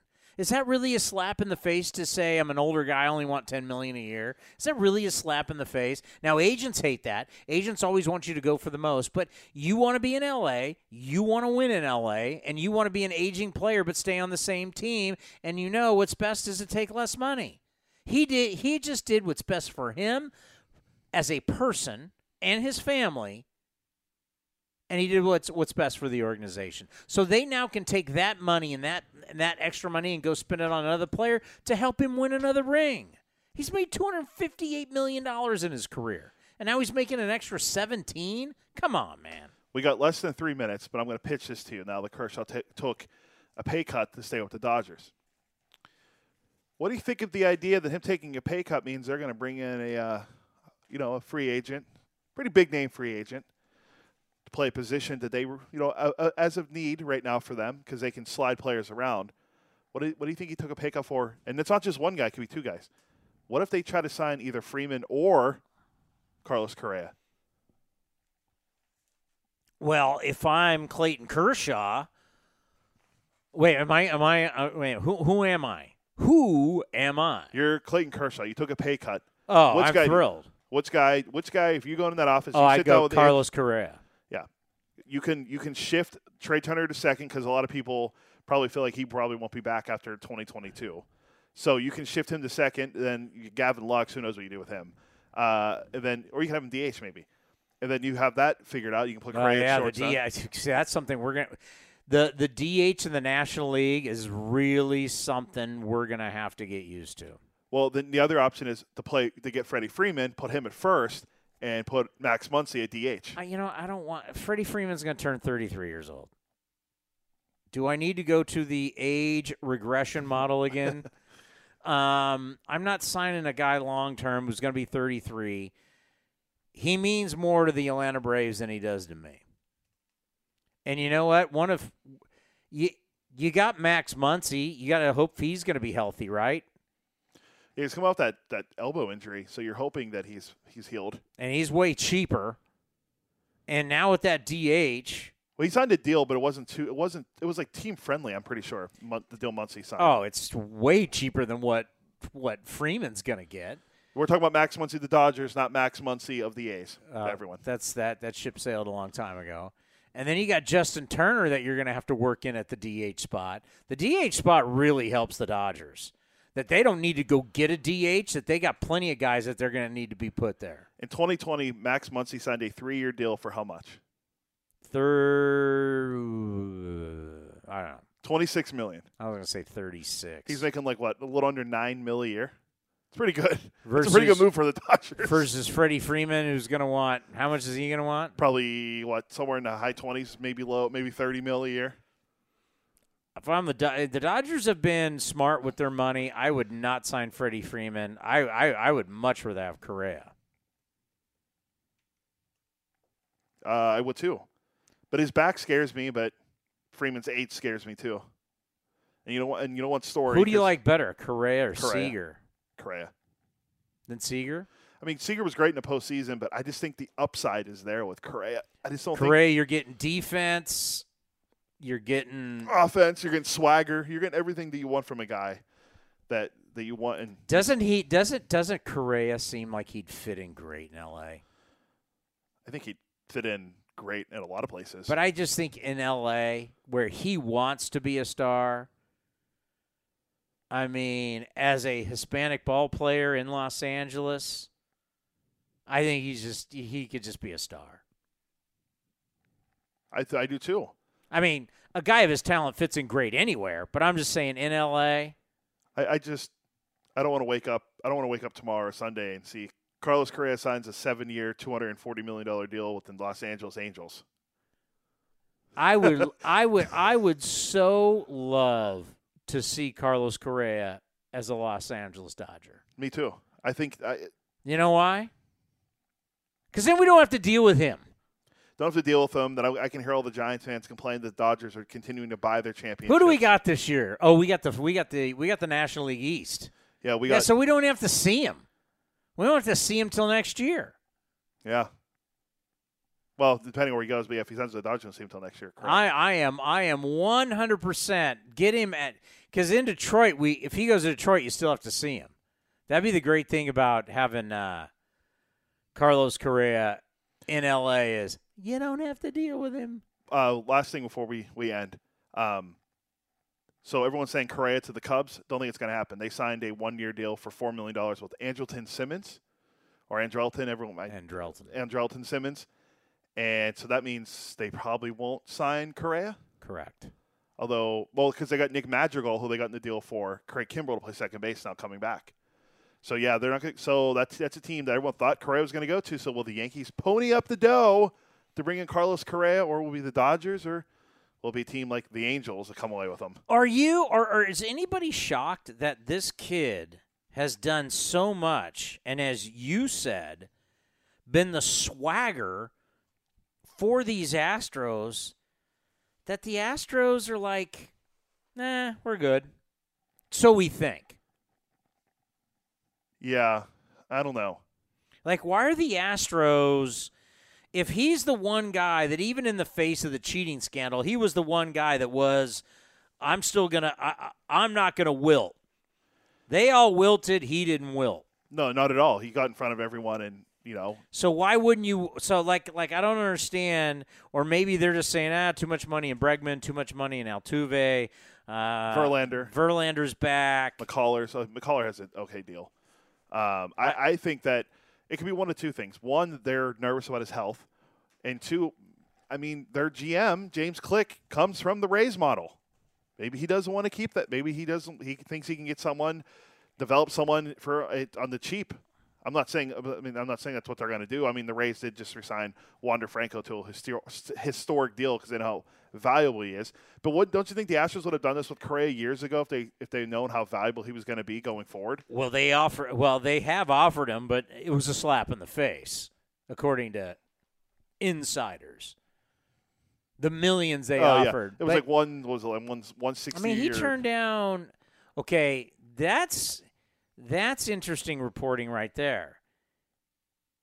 We were told he turned down X from the Tigers, like 275 ish.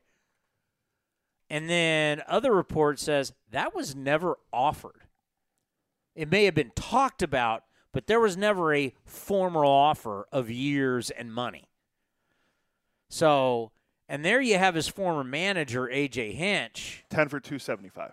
10 for 2. So that is there's no concrete evidence that was ever offered. That number could be hocus pocus. Yeah, that's 27 and a half a year for a guy that's 20. Is he 26 or 27? He's still young. But we acted like that. Oh, he turned that down. Well, reports came out recently that technically he was never uh, they may have talked about it, but he was not formally offered here's 10 for 275. Yeah, if he wasn't formal, then I, they think that he, I think they need to be in the running for him. I think your neighbor's hitting the floor. that was your phone that fell. Oh, was that? Yeah. My neighbors. It's four in the afternoon. They have no reason to bang on the floor. Plus, the people upstairs are louder than anyone I've ever heard in my life. Oh, we've gone over. Yeah. So, uh, by the way, I've been I've been scouring. No, no moves have happened. So, and then you know what we have to deal with next week when we come back on. Um, not only will we be dealing with baseball free agency, but the NFL free agency is going to be beginning too. So you're going to have both of those going on at the same time. And don't forget Chicken Pie Shop of Walnut Creek. I was going to play that spot here on the way out before. All right. Well, we will be back on Monday. We will be back on Wednesday from 1 to 4 and then replay it from 4 to 7. Friday, TBD. Yeah, we're figuring it out still. We'll be on the air at some point. Yeah. Um, Monday we're to have uh, Matt Kawahara from. Uh, hopefully, I think he's to be in Arizona. Uh, we'll have our good friend Sarah Langs will be back. Uh, uh, our our friend Craig Mish will be here to preview the year for the Fish.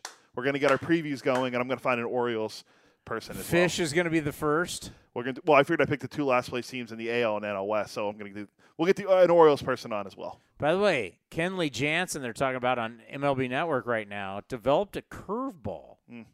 Kind of changed his game a little bit. He got back to being dominant. You you going to sign him long term? He sounds like a Philadelphia Philly to me. I think Craig Kimbrel, Craig Kimbrel sounds like a Philadelphia Philly to me. Isn't he still on the White Sox? Yeah, they're going to trade him. They, they right now they have Kimbrel, Kendall Graveman, and Liam Hendriks. Yeah, because Kimbrel was not good outside of the closer role. Uh, well, he was terrible at the White Sox. So then why would you? So yeah, they're Maybe, going to. bank, maybe we're banking on him to be good again. I don't know. Where's he going to pitch? Eighth inning. You have Liam Hendriks and you have uh, Kendall Graveman. Kendall could go six and seven. Uh, no, he's he's on the trading block. I mean, I would trade him too. and they're going to try and they're going to try and and I and if I was doing the negotiation, I would be like, well, yeah, he sucked in the eighth, but he's not an eighth inning guy. He's a ninth inning guy, and for you in the ninth inning, he'd be great. That's a, that's a good way to sell it. It's like the A Rod. For you, That's like the A Rod. If you if you bring him here, here's why it's such a good deal. if you give us and take his salary, he'll be great for you in the ninth inning. I don't. He, he was making like sixteen million dollars too, or something. It was a, a absurd amount. The He's got some of the greatest, if not the greatest, numbers of all time. He was a really good closer for the Braves and the Red Sox, and then he went to the Padres, and yeah, it wasn't wasn't very good for him there in uh, San Diego. Well, he went. Did he go?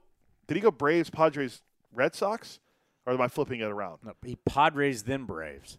No, he started with the Braves. I thought he went. I thought No, he no, got he was, traded. no, he was a Brave to start his career. It was him and Johnny Venters and so he went Braves, Padres, Red Sox. Wait, just, All right, the show's over. I mean, really? now we're now we're debating. We're, I, I who cares? where Craig Kimbrel play. I don't know. Some people like middle. People love middle reliever talk. Uh, Braves, Braves, Padres, Red Sox, Cubs, not White Sox. He's a closer. Yeah. Not a middle reliever guy. Don't forget that. 372 career saves, a 218 ERA. He has 1,026 strikeouts. If he has another couple solid years closing somewhere, could be a Hall of Famer. We will be back on Monday from 1 to 4. Correct? Correct. Everybody have a wonderful weekend. So great to have Maury Brown of Forbes, Ken Korach, the voice of your Oakland Athletics, Jesse Rogers from ESPN, and the manager of your Oakland Athletics, Mark Kotsay. A's Cast Live, we're back in business, everybody. And it's so good to be back, and it's so good to be back for you. We can't wait to talk to you during the season, but we'll be back on Monday from 1 to 4. Enjoy the weekend and enjoy listening to A's Cast. This has been a presentation of the Oakland Athletics.